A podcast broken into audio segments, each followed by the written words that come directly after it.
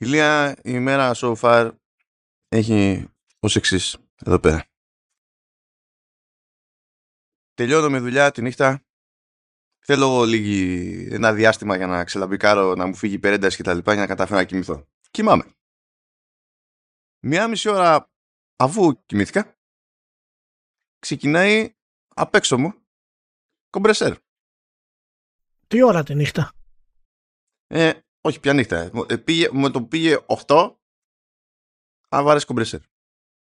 Εγώ 8 η ώρα είχα καταφέρει να προλάβω μία μισή ώρα ύπνο. Γιατί έτσι κι αλλιώς τελείωσα με δουλειά, ξέρω εγώ, 4, μετά να, να πεις τρώω, ξέρεις τέτοια χαζά πράγματα και αυτά, να, να ισιώσω και μύθηκα, τι, τι ήταν, 6, 6,5 κάτι τέτοιο. Αρχίζει βαράει το κομπρεσέρ.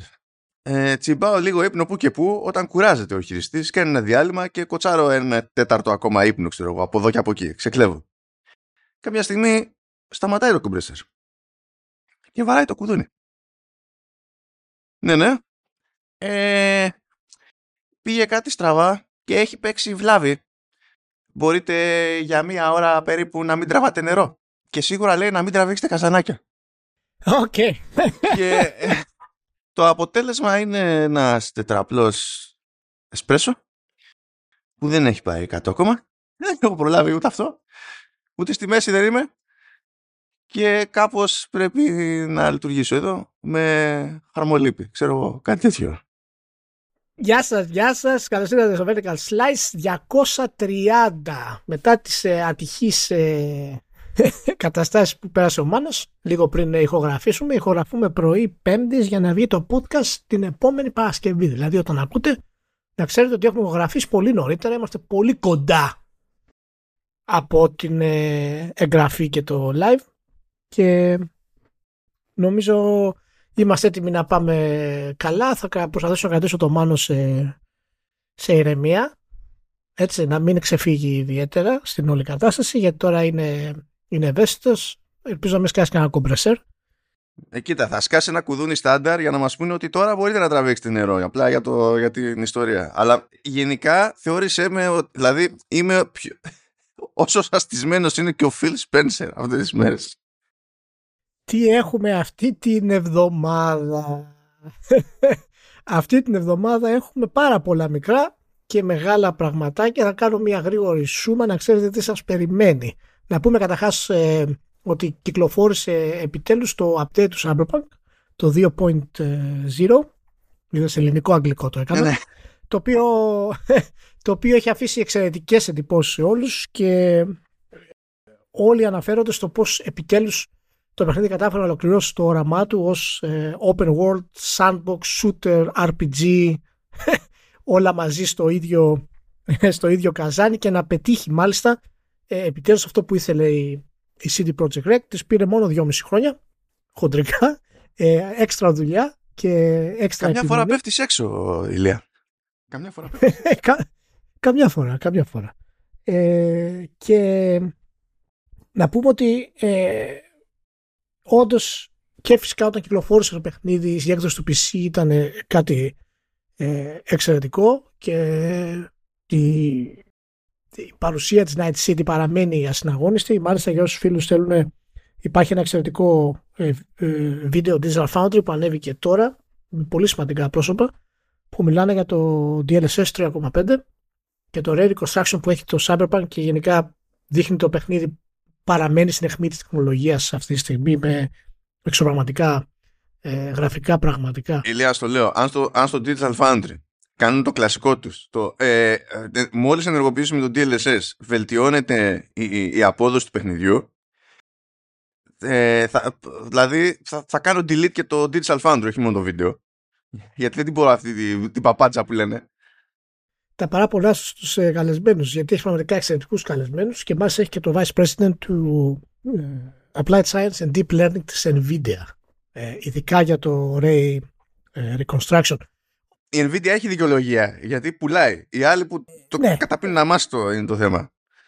Ε, οπότε αυτά είναι εξαιρετικά νέα και φαίνεται ότι μαζί με την κυκλοφορία του Phantom Liberty ε, το οποίο και αυτό έχει εξαιρετικές κριτικές, κοντά στο 90% για το ε, για το DLC και όλοι αναφέρονται φυσικά στο πώς ε, η CD Projekt ξανά επιστρέφει στο επίπεδο που, μπορεί να, να είναι ειδικά όσον αφορά ε, την ποιότητα ας πούμε, των, ε, των quest, το storytelling και γενικότερα και το θέμα του σύστημα μάχης. Να πούμε ότι το, το, ε, η CD Projekt δεν φημίζεται για τα συστήματα μάχης της, έτσι, προ, προφανώς. Και ελάχιστα RPG έχουν εξαιρετικά συστήματα μάχης. Κυρίως μόνο τα CRPGs είναι γνωστά για αυτά.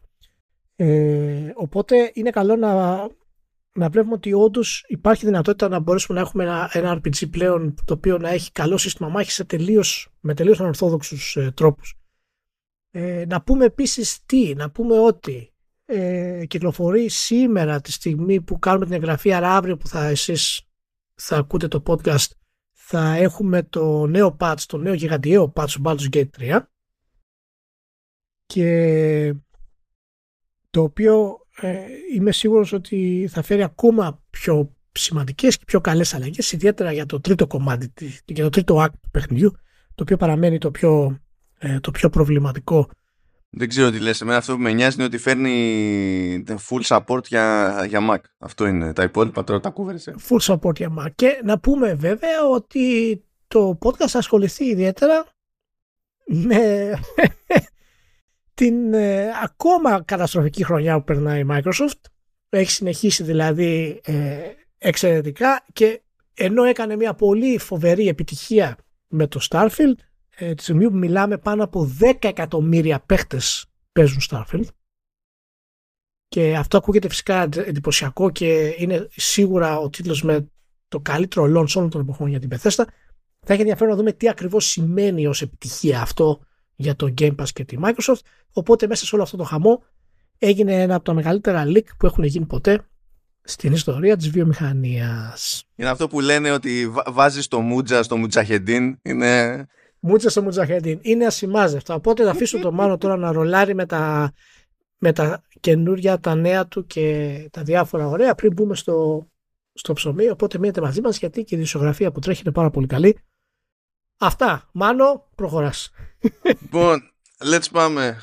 Πάμε έτσι τελείως χαλαρά. Απλά για την ιστορία πρόλαβα και ξεπέταξα εκεί πέρα άλλα δύο επεισόδια True Ending που είναι για μικρότερα παιχνίδια, μικρότερες παραγωγές. Είναι το Solstice Chronicles που είναι ε, τέλος πάντων mystery adventure, ας το πούμε κάπως έτσι.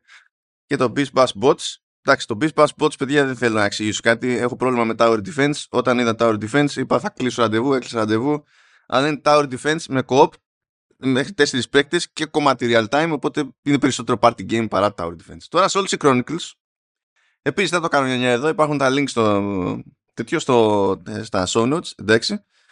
Αλλά δεν ξέρω αν το έχει πάρει αυτή σου, Ηλία ε, αυτοί ξεκινήσανε και είχαν writers από την αρχή και είχαν και πολλούς writers για κάτι τέτοιο είχαν καμιά δεκαπενταριά και εκεί που συνειδητοποίησε ότι δεν γινόταν αλλιώς είναι που σου λέει ότι σε κάθε επίπεδο παίρνεις δύο χαρακτήρες ο ένας είναι αυτός που βγάζει νόημα σε εκείνο το στάδιο της ιστορίας εντάξει λες προβλεπέ τον άλλον όμως τον διαλέγεις εσύ και έχει διαφορετικές ιδιότητες Οπότε μπορείς να κάνεις κάποια πράγματα με έναν που δεν μπορείς να κάνεις πράγματα με άλλον. Και αυτό καθορίζει την εξέλιξη. Και φυσικά έχουν τελείως άλλους διαλόγους.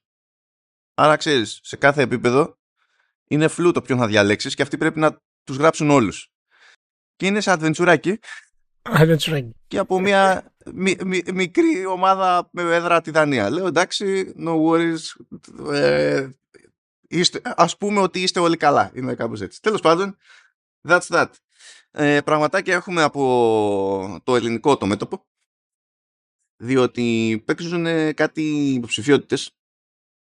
Ε, από τη μία μπάντα είναι στο λεγόμενο The Game Development World Championship όπου στην προκειμένη έχουμε εκπροσώπηση από Ελλάδα με το Homesick τον, τον Traptix ε, που είναι στη κατηγορία Studio Award.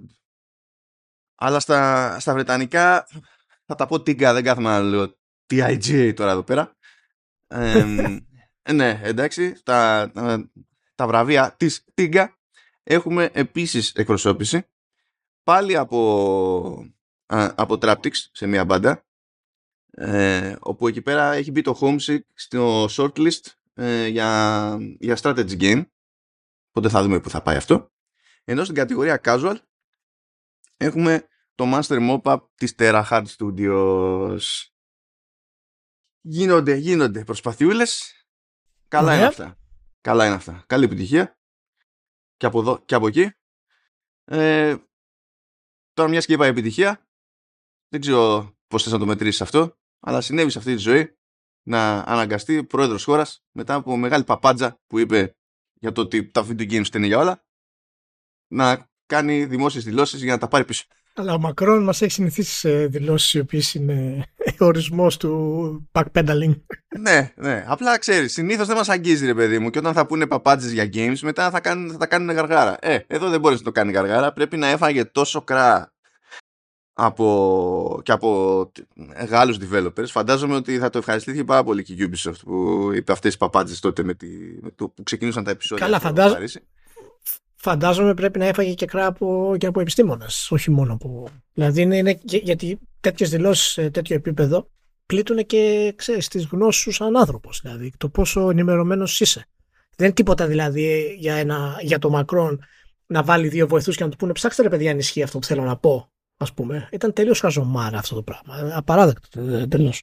Μα εσύ το μεταξύ που λέει το Associated Press λέει Macron started his unusually lengthy post this weekend with a mea culpa saying I startled gamers. Ε, ε, startle θες να πεις insult.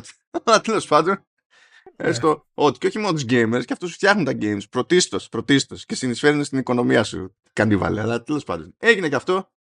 Έγινε και αυτό το, το αστείο.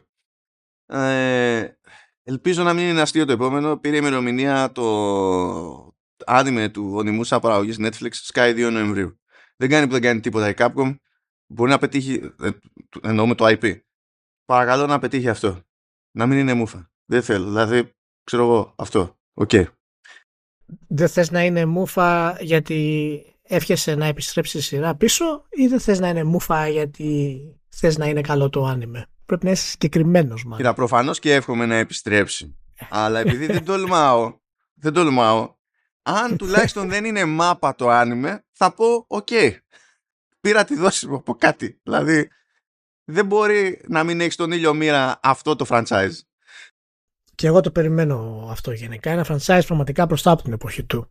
Ε, σε, σε πολλά πράγματα και είναι, είναι παιδί της χρυσής εποχής της, ε, της Capcom και μάλιστα ακριβώς επειδή η Capcom πηγαίνει εξαιρετικά δεν το αφήνω καθόλου εκτός λογικής της, ε, της ηγεσίας της Capcom να επενδύσουν πάλι στη, στη σειρά. Ακόμα και ένα remake του Onimusa με νέους μηχανισμούς, νέα γραφικά, ίσως νέες αποστολές, ε, διόρθωση στο storytelling κτλ. θα ήταν, πιστεύω, θα ήταν μεγάλη επιτυχία αυτή τη στιγμή.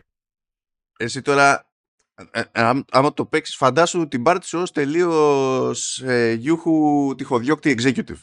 Δεν μπορούσες να ξυπνήσεις μια μέρα και να πεις αν θέλαμε να φτιάξουμε κάτι που να φέρνει σε souls, τι μας βολεύει από αυτά που έχουμε;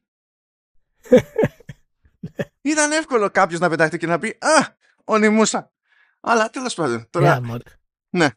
Εγώ ξέρω, εγώ ξέρω θα έπρεπε να μας δώσουν αυτές οι εταιρείες μία-δύο μέρες στα ενία τους να πάρουμε αποφάσεις για δύο μέρες τι θα γίνει η ανάπτυξη τα επόμενα τρία χρόνια. Οπότε μετά θα ήμασταν πολύ χαρούμενοι για τα παιχνίδια που θα έβγαιναν, απλά θα έκλειναν εταιρείες μετά. Αλλά εμείς θα ήμασταν ευχαριστημένοι. Θα ναι, κοίτα, το, το, το κλου είναι αυτό το διάστημα που βάζεις, που λες μια-δύο μέρες. Γιατί δεν προλαβαίνει να φανεί πόσο άχρηστοι θα ήμασταν επιχειρηματικά. Όχι, όχι, όχι. όχι, όχι, όχι, όχι. Άλλο, είμαστε του δημιουργικού εμείς και της ανάλυσης. Δεν είμαστε του επιχειρηματικού. Έχουμε καλή ψυχή. Δεν είμαστε killers. Την παραδοσιακή έννοια. Επιχειρηματικό ακούω. Επιχειρηματικό ακούω. Λοιπόν, ε, πάει ένα στούντιο που είχε για mobile η Ubisoft. Το, η Ubisoft London, που προηγουμένως ήταν γνωστή ως Future Games of London, ατυχές. Ε, μέχρι τώρα, τέλος πάντων, το, το στούντιο είχε ξεκινήσει το 2009, αγοράστηκε το 2013, είναι 10 χρόνια δηλαδή στη Ubisoft. Ε, είχε ασχοληθεί πιο πολύ με μια σειρά, τη σειρά Hungry Shark, because reasons. Ε, και παρότι η Ubisoft κάτι και χτυπιέται να κάνει κάτι σε mobile, προφανώς δεν την ενδιαφέρει αυτή η σειρά ή δεν την ενδιαφέρει αυτό το μέγεθος προσπάθειας, όσες φορές και αν αποτύχει μετά άλλα μεγέθη προσπάθειας. Οπότε λέει, you know what, γεια σας, 54 άτομα, ευχαριστούμε για τη συνεισφορά σας και θα συναφεί. καλά πάει και αυτό. Θυμάστε τις εποχές που η Ubisoft ε, άνοιγε το ένα διεθνές στούντιο μετά το άλλο; Ναι, με. και μας έλεγε ότι, ότι κάθε στούντιο θα αφοσιωθεί στις δικές του κυκλοφορίες και θα χρησιμοποιήσει κομμάτια της ε, κουλτούρας της χώρας που είναι για να προσφέρει ξεχωριστές εμπειρίες στους gamers και τελικά κατέληξαν το 99% αυτό να δουλεύουν για το Assassin's Creed. Εντάξει, τώρα αρχίζει, αρχίζει το reckoning. Τώρα αρχίζει το reckoning που λέμε. αρχίζει η συγχώνευση. Θυμάμαι είχαν ένα που νομίζω δεν υφίσταται αυτό πλέον. αν δεν κάνω λάθος. Είχαν ένα στούντιο στο Μαρόκο που τους ρωτούσε παιδιά τι κάνετε εσείς; Art. Τελεία. δεν κάνω τίποτα. Δηλαδή ξερνάμε art για όλους τους υπολείπους εκεί πέρα. Εντάξει. Τι να πεις. Λοιπόν, πάμε παρακάτω. Συνεχίζει το ανέκδοτο της προσαρμογής, απότομης προσαρμογής Embracer και δεν λυπάται κανέναν, διότι ε, προχώρησε, λέει, σε απολύσεις. Φεύγουν 26 άτομα στην Beamdog, που είναι η εταιρεία που είχε αναλάβει τα Enhanced Editions των κλασικών Baldur's Gate, μεταξύ άλλων. Τέλος πάντων, δεν ήταν μόνο τα Baldur's Gate. Νομίζω αυτοί δεν είχαν κάνει και Neverwinter, ένα Enhanced. Αλλά τέλος πάντων, το, ίδιο, το νόημα παραμένει ίδιο. Δεν ξέρω ποιο είναι το. Καλά, προφανώς προσπαθεί να κόψει κόστος αφού έχασε εκεί πέρα τα δύο δίσα τους Σαουδάραβε. Ε, απλά δεν έχω εικόνα για το σε τι κατάσταση βρισκόταν η Beamdog. Έμπαινε μέσα, δεν έμπαινε μέσα, or whatever. Επίσης, η Saber Interactive, η οποία είναι σημαντικό στούντιο για την Embracer, ε, κόβει αλλιώς. Αντί να στείλει άτομα, ε, κόβει την περαιτέρω υποστήριξη με περιεχόμενο του Evil Dead The Game και ακυρώνει την έκδοση που είχε τάξει για Nintendo Switch. Το η Saber Interactive λέω ότι είναι σημαντικό στούντιο διότι ε, έχουν δική τους μηχανή έχουν ήδη συμφωνίες με άλλους publishers αναπτύσσουν παιχνίδια για άλλους συνεισφέρουν πάρα πολύ ε, ως outsource studio σε μεγάλες παραγωγές όμως. Δηλαδή οι τύποι ε, τραβάνε κουπί ξέρω εγώ στο Halo Infinite. Δεν είναι ότι έχουν κάτι πελάτες που είναι περαδόθε. Επίσης αυτοί είναι που φτιάχνουν το Space Marine 2 ξέρω εγώ. Ε, δεν είναι κανένα στουντιάκι δεν έχουμε τι να κάνουμε. Ε, τουλάχιστον φαίνεται να μην έχουν διώξει άτομα. Κάτι είναι και αυτό. Αλλά κόβουν παραγωγές από εκεί πέρα. Και αυτό που με κούφανε είναι ότι φεύγουν εντάξει, λίγα άτομα. 9 άτομα είναι. Ένας λέει είναι από IT, 8 είναι από marketing. Α, ναι, και από editing τέλος πάντων και 2DR. Τέλος, ναι, είναι κάπως μοιρασμένη περίεργα. Ε, από Crystal Dynamics. Η οποία Crystal Dynamics, σύμφωνα με δηλώσεις της ίδιας Embracer, ε, είναι ok με τα project που τρέχει και έχει και υψηλότερη κερδοφορία αυτή την περίοδο από αυτή που υπολόγιζε το group. Ναι. Αλλά ας, ας σας φύγουμε και εσάς. Κάπως έτσι, ξέρω εγώ. Φεύγω και ε, στην, στην Striking Distance που είναι το στούντιο που έφτιαξε ε, υπό, τη σκέψη, υπό τη σκέπη της Crafton ο Glenn Schofield, ο ας το πούμε δημιουργός του original Dead Space ε, και στην ουσία πήρε μαζί του και άλλους δύο, δηλαδή την κάνουνε, γεια σας, ε, και θα δούμε που θα καταλήξουν. Δεν είναι ότι κλείνει το στούντιο, δεν είναι ότι φύγανε σοριδών από το στούντιο, αλλά η πάνω πάνω στο management την κάνανε. Και αυτό, εντάξει, η στάνταρ εξήγηση είναι ότι δεν πήγε όπως ελπίζανε όλοι μαζί παρέα εκεί πέρα το καλή στο protocol, το οποίο το θεωρώ λυπηρό, διότι το καλή στο protocol στο είδος του είναι πολύ καλύτερο από τη φήμη που έχει και θα επιμένω μέχρι να ψοφήσω. Οπότε δεν ξέρω. Κάντε μια ευχή να ψοφήσω γρήγορα. Ναι, ναι. Απλά αυτή η κατηγορία είναι, είναι δύσκολη να, να αποφέρει οικονομικά πολλά. Και θα δούμε μετά τι θα γίνει το, το IP το συγκεκριμένο. Πριν πάμε στα πιο μεγάλα, έβαλα εδώ πέρα ένα από τη Square Enix. Απλά για να ακούσω την αντίδρασή σου, Ηλία. Λέει λοιπόν η Square Enix ότι στην προσπάθειά της να ισιώσει ε, θα απασχολείται λιγότερο με τη δημιουργία νέων IP και θα φέρει προηγούμενα IP που τα έχει κάθονται ε, και θα τα αντιμετωπίσει λέει ως AAA παραγωγές. Αυτό ήθελα να σου πω Ηλία. Επειδή το πρόβλημα είναι αυτό. Ε, συγγνώμη τώρα, συγγνώμη αλλά το ξέρω ότι είναι εκνευριστικό να, να το λέω, αλλά το είχα πει. το, το είχα πει δυόμιση χρόνια πριν αυτό το πράγμα. Με την πρώτη κατάσταση. Θα ήταν η πορεία της Square Enix να κάνει τα, τα IP της και καταλαβαίνετε αυτό τι σημαίνει. Αυτό δεν σημαίνει α, θα πιάσουμε ένα-δύο παιχνιδάκια τα οποία ήταν on the fringes ας πούμε για να τα επαναφέρουμε. Θα φέρουν παιχνίδια τα οποία ήταν κλασικά και θα τα, θα τα αντιμετωπίσουν ως AAA. Ναι, εντάξει. Τώρα θα φτάσει κάπου και θα λες αυτό σημαίνει θα έχουμε remake του Chrono Trigger. Το, το ξέρουμε αυτό το, το, το, το, εντάξει. Ναι, ε, εάν, εάν υπάρχει περίπτωση μου, μου διαφεύγει, νομίζω ότι η Square Enix έχει το, το IP ακόμα.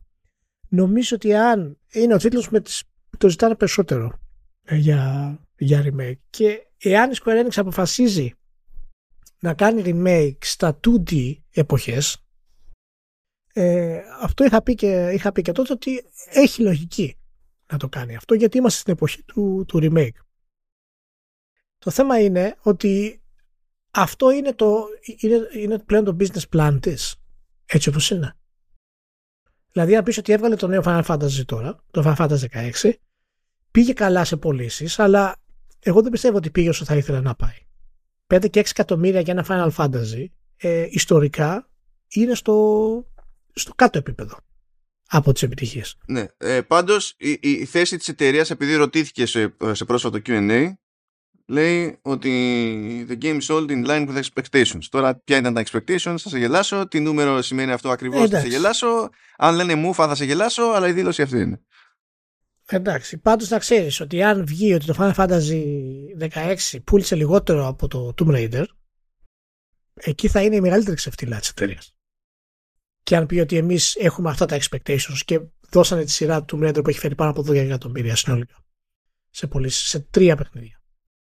Οπότε θα έχει πολύ ενδιαφέρον να δούμε πού ακριβώς θα πάει όλο αυτό το κομμάτι με τη, με τη Square Enix και εάν, εάν αφοσιωθεί στο να κάνει remake και κλασικά παιχνίδια τότε πραγματικά δεν ξέρω τι, τι χώρος θα υπάρχει για να επενδύσουν σε νέα IP. Πραγματικά δεν ξέρω. Θα γίνει δηλαδή και Square Enix σαν, περίπου σαν την παλιά Atlus. Ακόμα και Atlus πλέον έχει τρία IP τα οποία τρέχουν. Θα γίνει δηλαδή μια εταιρεία που έβγαζε μόνο προσώνα αποκλειστικά, δηλαδή ήταν το, το βασικό της κομμάτι και θα γίνει εταιρεία που βγάζει μόνο Final Fantasy. Και κάτσε να δεις το Final Fantasy το Rebirth θα φέρει περισσότερες πωλήσεις από το Final Fantasy 16. Σανταράκι, γιατί έχει, άμα έχεις Sephiroth πουλάει ναι, ναι. αυτό θα είναι το, το μεγάλο κρίμα. Τέλος πάντων. Τώρα, εγώ να σου πω την αλήθεια, όλα αυτά που λένε ως προς αυτό τα ακούω και λίγο βερεσέ από την άποψη ότι ε, εδώ και χρόνια έχει πρόβλημα κατά με η εταιρεία στη διαχείριση των, των παραγωγών της. Και σπαταλάει χρήμα, χρόνο συστηματικά σε χαζομάρες όταν δεν το κάνει, νομίζω ότι απλά τυχαίνει επειδή τα άτομα νιώσανε, ας πούμε. Και αυτή την περίοδο βγήκανε και κάτι, γίνανε και κάτι συζητήσεις που προσπαθήσανε να το ρίξουν στο ότι αφήνει πολύ μεγάλη ελευθερία, λέει, στις διαφορετικές προσωπικότητες που τέχουν τα project και αυτό πολλές φορές τη σκάει στη μάπα. Δεν είναι... Ε, ε, ναι, πρώτα απ' όλα γιατί δεν λέτε νομούρα, διότι αυτός, αυτός είναι το πρόβλημα συνήθως σε αυτές τις περιπτώσεις. Αλλά ε, και όποιος κι αν είναι, ποιος βλέπει τον κύκλο του development στις μεγάλες της ε, παραγωγές και της φαίνεται φυσιολογικός. Ειδικά στα ιαπωνικά τη στούντιο. Επίσης, όλο αυτό το χάος που κάνει με. Θα ε, βγάζω, ξέρω εγώ, τα Final Fantasy Pixel Remasters, τα βγάζω έτσι, τα βγάζω παραλλιώς. Που δεν είναι ότι δεν πουλάνε. Όλα τα Pixel Remasters που έκανε, που είναι από τα πρώτα 6 Final Fantasy, νομίζω όλα μαζί πουλήσαν 3 εκατομμύρια. Που σαν παραγωγές είναι και μικρές, ωραία και τι έγινε. Αλλά είναι ένα χάος από πράγματα. Είναι ένα μόνιμο χάος. Δεν ξέρω αν, αν καταλαβαίνουν και αυτήν την πασόρα και στιγμή ακριβώς τι διάλογο κάνουν. Όχι. Τέλος πάντων. Λοιπόν, πάμε εδώ πέρα. Ε, την περασμένη εβδομάδα, τη, αφού γράψαμε, υποτίθεται ότι το μενού είχε State of Play και Nintendo Direct. Ε, αν θέλετε να το θεωρήσετε ενδεικτικό της κατάστασης, θέλω να σας πω ότι στο State of Play είχαμε ένα πράγμα το οποίο ήταν νέο και λίγο κουφό διότι ανακοινώθηκε και βγαίνει σε 1,5 μήνα ε, expansion για το Tales of Arise. Αυτό είναι το ένα νέο πράγμα. Είχε το State of Play. Όλα τα υπόλοιπα ήταν, εντάξει, βλέπουμε βίντεο από εδώ, βίντεο από εκεί, μαθαίνουμε ημερομηνία κυκλοφορίας. Να ξέρω εγώ, πήρε, το, έκλεισε το State of Play με το Final Fantasy VII Rebirth και πήρε ημερομηνία 29 Φεβρουαρίου, ξέρω εγώ, και τέτοια. Ε, είδαμε νέα χρώματα σε χειριστήρια, είδαμε άλλο ένα τρέιλερ για το, για το Avatar. Είδαμε ότι φύτρωσε demo του Ghost Runner 2, μπράβο. Πήγε πίσω το Helldivers 2, ξέρω εγώ. Είδαμε βίντεο Spider-Man 2, χαρήκαμε και τα λοιπά. Ναι, OK. Okay. Δεν κατάλαβα ακριβώς τι ρόλο για το συγκεκριμένο State of Play. Πέραν το ότι έχουμε κάνει κάποια κονέ για προώθηση και κάπως πρέπει να το προλάβουμε να το κάνουμε. Είναι μέχρι εκεί πέρα, πιστεύω. Ναι. Αλλά expansion του Tales of Arise ακόμη δεν μπορώ να το χωνέψω. Αυτό με κούφανε. Αυτό με κούφανε, δηλαδή. Bandai. OK. Okay. Και δεν ξέρω. Ε, δηλαδή, αυτό που θυμάμαι περισσότερο να σου πω είναι αλήθεια είναι το ε, αναμενόμενα ηλίθιο τρέιλερ του Baby Steps με το οποίο ξεκίνησε το, το State of Play. Διότι είναι το concept τόσο ηλίθιο που γελάω κάθε φορά.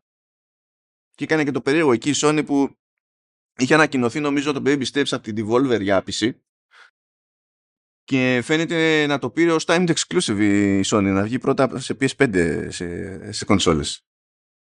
Σόπα. Ναι και είναι φάση... δεν μπορεί. δεν μπορεί. δεν μπορεί να το έκανε αυτό η Sony. Από, αποκλείεται. ναι, αλλά για φαντάσου, δηλαδή πρέπει κάποιος στη Sony να είναι πολύ fan person για να πει: Ξέρεις ποιο θα κυνηγήσω, το Baby Steps. Αυτό είναι που γούστα σαν φάση ε, είχε μία αναφορά το PSVR 2 για τον ερχομό του Ghostbusters Rise of the Ghost στις 26 Οκτωβρίου. Αυτό είναι, δηλαδή, κατά λάθος μπήκε το PSVR στη συζήτηση. Δεν ξέρω. Αν έχεις σχόλιο, κάντο. Αλλά δεν ξέρω τι σου σχόλιο χωράει εδώ πέρα. Πραγματικά δεν. Απλά συνέβη για μένα το state of play. Ξέρω εγώ.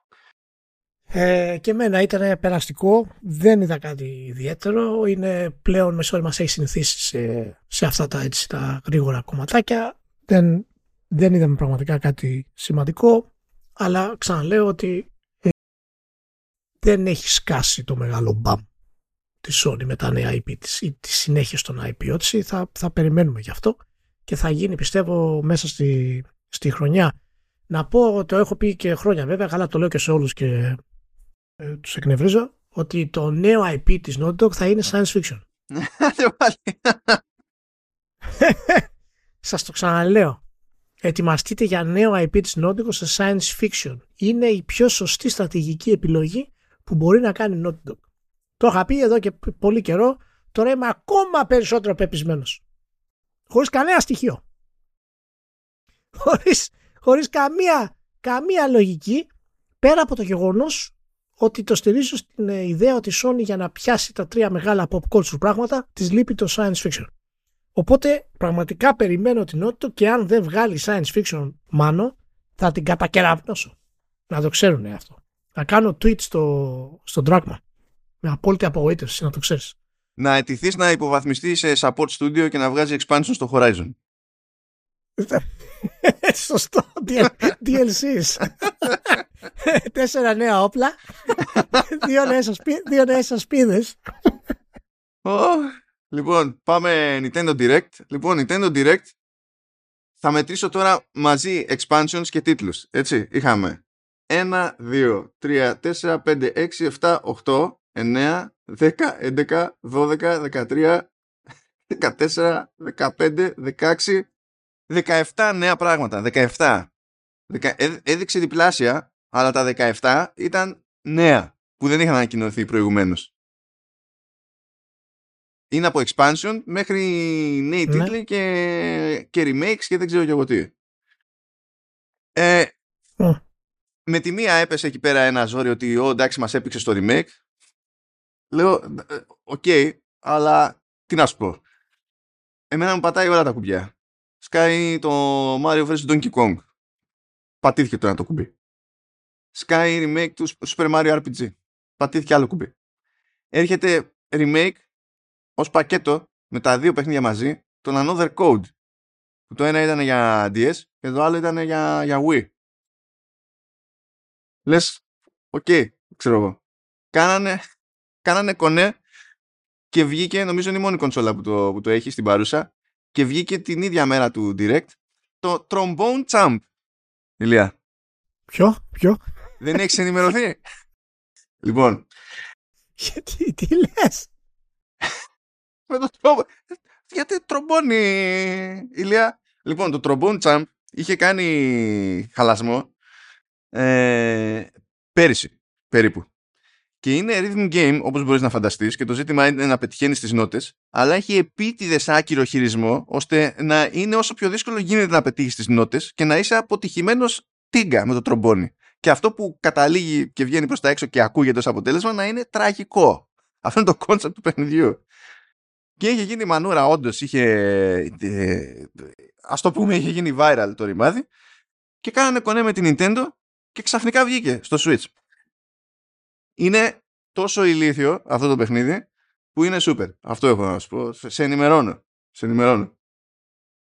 Ε, πετάγεται η Konami ε, με τη Way Forward βέβαια και λέει μπορεί να θέλετε κόντρα. Δεν ξέρω. Εγώ θα βγάλω ένα. Ε, Sky ξανά Nintendo λέει F099 για Nintendo Switch Online. Γιατί έτσι. Ξέρω εγώ. Ε, άκουσα ότι σας αρέσει το Dave the Diver το φέρνω σε, τον Οκτώβριο σε Switch και θα είναι timed exclusive στις κονσόλες γιατί επίσης because ε, δεν ξέρω αν σας είπα για remakes Paper Mario The Thousand Year Door και δεν ξέρω, ε, χα, χαμός, χαμός δηλαδή την, χαμ... Πήραμε ε, γεύση και από το Princess Peach Showtime που δεν είχε συγκεκριμένο τίτλο. Είχε ανακοινωθεί ότι έχετε τίτλος με Princess Peach, εντάξει. Αλλά τώρα έχει τίτλο και πήρε και ημερομηνία. Και γενικά έφτιαξε πρόγραμμα Bam Bam, ειδικά η Nintendo με αυτά που ανακοίνωσε τα δικά της, έδωσε τις περισσότερες περιπτώσεις και ημερομηνία, οπότε έχει καλύψει και την άνοιξη, ξέρω εγώ, έχει κάποια πράγματα μέχρι το επόμενο καλοκαίρι. Και εξακολουθεί με remake ή χωρίς ε, καλά, και με τον αστερίσκο ότι προφανώς ε, χρειάζεται λιγότερος χρόνος για να φτιάξει κάποιος παιχνίδι για το Switch λόγω hardware. Οκ, okay, μπράβο. Ε, το output είναι ηλίθιο. Το first party output είναι απλά ηλίθιο. Οι τύποι κάνουν πλάκα. Και από εκεί που όταν τελειώναν την πλάκα λέει Α, σας ενημερώνουμε ότι λογικά μέχρι το Μάρτιο του 2024 θα έχει ολοκληρωθεί και η κατασκευή του Nintendo Museum. Ευχαριστούν. Να σου πω, το Nintendo Museum μήπως ε, τη χάνει να είναι στην Αγγλία; Όχι, ε, εκεί πέρα είναι στο, Α, στην Ιαπωνία. Εντάξει. Α, στην Ιαπωνία είναι. Έλεγα μήπως ήταν στην Αγγλία, ρε, μάλλον, γιατί είμαι μια ώρα από την Αγγλία εγώ. Αλλά γάμο το. Γιατί, γιατί, γιατί δεν το κάνανε στην Αγγλία, δεν το καταλαβαίνω αυτό το πράγμα. Ε, γιατί άκουσαν μόνο το μία και νομίζανε ε, δεν άκουσαν μια ώρα, άκουσαν μια περιουσία μακριά από. Δεν ξέρεις, καταλαβαίνεις. Μάλιστα. Τι, τι, τι, θε, τι θεούλιδες; Και δεν έπιασα καν το, τα, τα, πάντα όλα, ξέρω εγώ. Τι, τι θεούλιδες; Τι θεούλιδες; Ε, να κάνουμε, να κάνω μια εμβόλυμη εδώ, να πούμε για τις φήμες που έχουν ακουστεί για το Switch το 2. Ε, τα οποία έχουν ακουστεί από του παπά τα γένια μέχρι Game Boy επίπεδα δύναμης. Οπότε ε, να πούμε ότι δεν υπάρχει τίποτα σίγουρο. Το μόνο πραγματικά πιθανό είναι ότι το νέο Switch θα ανακοινωθεί μέσα στο 24 για κυκλοφορία το 25. Και αυτό νομίζω το είχαμε επίσης πει εδώ, ήταν η χρονιά της Nintendo να κάνει την ανακοίνωση.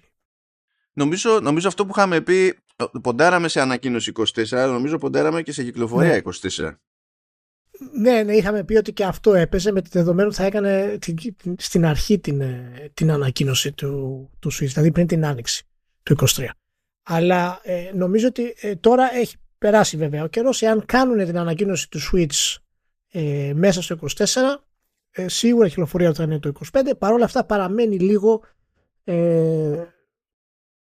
μάλλον δύσκολο να γίνει ε, κιόλας, σαν εναλλακτική άποψη το λέω μέσα στο 23, με την έννοια ότι άμα ανακοινώσει νέα κονσόλα, ας πούμε, σε δύο μήνες, που είναι η εορταστική περίοδος στην ουσία, δεν κάνεις καλό στην κονσόλα σου. Οπότε νομίζω ότι εν τέλει ίσως και να περιμένουν. Ε, είμαι μεταξύ των δύο. Πάντως οι φημολογίες οργιάζουν. Ε, υπάρχουν πολλές έτσι ε, σκέψεις και απόψεις γύρω από όταν χρησιμοποιεί DLSS τεχνολογία για να, έχει ας πούμε ε, για να έχει πολύ καλή απόδοση και να είναι και όχι μη λες πολύ καλή απόδοση με DLSS μη λες απόδοση με DLSS με τρελαίνεται να έχει ωραία τεχνικά ας πούμε. Ε, οπότε ε, νομίζω ότι ε, εάν χρειάζεται κάτι το Switch ε, το 2 είναι τουλάχιστον να έχει ένα πιο σύγχρονο τεχνικό προφίλ. Δεν είναι απαραίτητο να είναι δυνατό και δεν είναι απαραίτητο να είναι ας πούμε συγκριτικό ούτε και με το Series S ε, αν θέλουμε. Αλλά σίγουρα πρέπει να έχει αν μη τι άλλο ε, μια βελτιωμένη ε, CPU το οποίο είναι πολύ σημαντικό κομμάτι γιατί το, το θέμα των γραφικών είναι, είναι πάντα ξέρεις, εύκολο να πας τριγύρω και να κόψεις πράγματα. Είδαμε ούτως ή άλλως βέβαια για την κυκλοφορία του Witcher 3 στο Switch το οποίο είναι μια αδιανόητη ας πούμε ε, κατάσταση κυκλοφορίας. Ε, αλλά έτρεχε ok και ήταν και playable.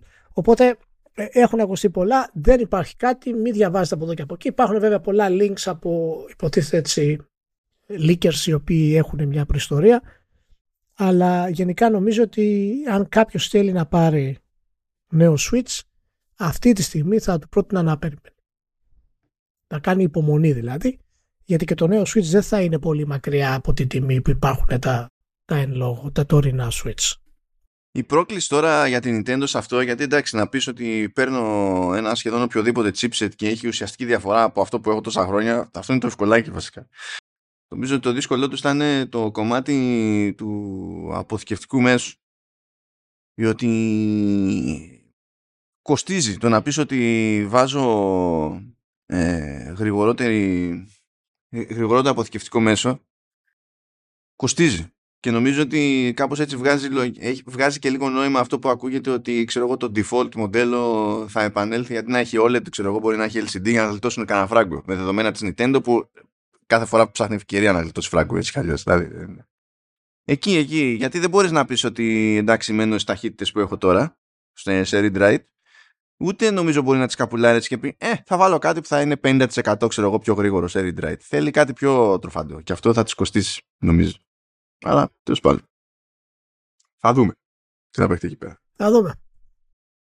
Πριν από το Xbox, έτσι ένα update εκεί για την περίπτωση της, της Unity που από ό,τι μαθαίνω έχει τσιτώσει και τους ντόπιους developers εδώ πέρα έτυχε να μπλέξω αυτή τη συζήτηση για άσχετους λόγους και μου λένε ότι εντάξει λέει, μεταξύ μας τις τελευταίες 10 μέρες απλά δεν συζητάμε κάτι άλλο. Ε, δηλαδή είναι αυτό ψαχνόμαστε να δούμε αν θα σηκωθούμε να φύγουμε από τη Unity αν θα ρίξουμε μαύρο στο ότι ε, έχουμε μαζέψει τη γνώση που έχουμε μαζέψει σε πλαίσιο Unity κτλ ε, δεν μπορούμε με straight face να πάμε σε κανέναν publisher και να του προτείνουμε όσο έχουν τα πράγματα νέο project με Unity γιατί δεν, δεν ξέρουμε και εμείς μας το ζυγίσουμε θα μας κοιτάνε για αυτή περίεργα ε, αλλά είναι διεθνές το τζέρτζελο έτσι κι αλλιώς. Και φυσικά έγινε το προβλεπέ σε αυτή την περίπτωση και έκανε ένα meeting εσωτερικό υποτίθεται η Unity το οποίο φυσικά και διέρευσε και είπε τέλος πάντων ότι εξετάζονται αλλαγές. Ε, πρώτη και καλύτερη κατ' εμέ τέλος πάντων ε, η μη αναδρομική επιβολή του νέου συστήματος χρεώσεων. Ε, και, και ενδεχομένως cap λέει ε, ώστε οι χρεώσεις από τα installations κτλ να μην ξεπερνούν το 4% του τζίρου του παιχνιδιού το οποίο είναι πάρα πολύ αστείο ως νούμερο διότι είναι σαν να το γυρνάνε στο revenue sharing της Epic με την Unreal και να λένε 4 ε, μόνο και μόνο επειδή η Unreal έχει 5. Ε, για να το παίξουν μετά ότι είναι και καλά ανθρώπια. Ε, εν τω μεταξύ είναι ένα ερωτηματικό τι θα κάνουν εκεί πέρα με τα διαφημιστικά της υπόθεσης γιατί μία από τις μεγάλες ηλικιότητες που κάνανε στο πρώτο πέρασμα ήταν ότι σου λέει άμα χρησιμοποιείς τα δικά μας διαφημιστικά συστήματα ε, σου κόβουμε 80 έως 100% ε, ε, του, του runtime fee το οποίο είναι, δηλαδή είναι σαν να παρακαλάνε για πρόστιμο και ρύθμιση, αλλά οκ. Okay.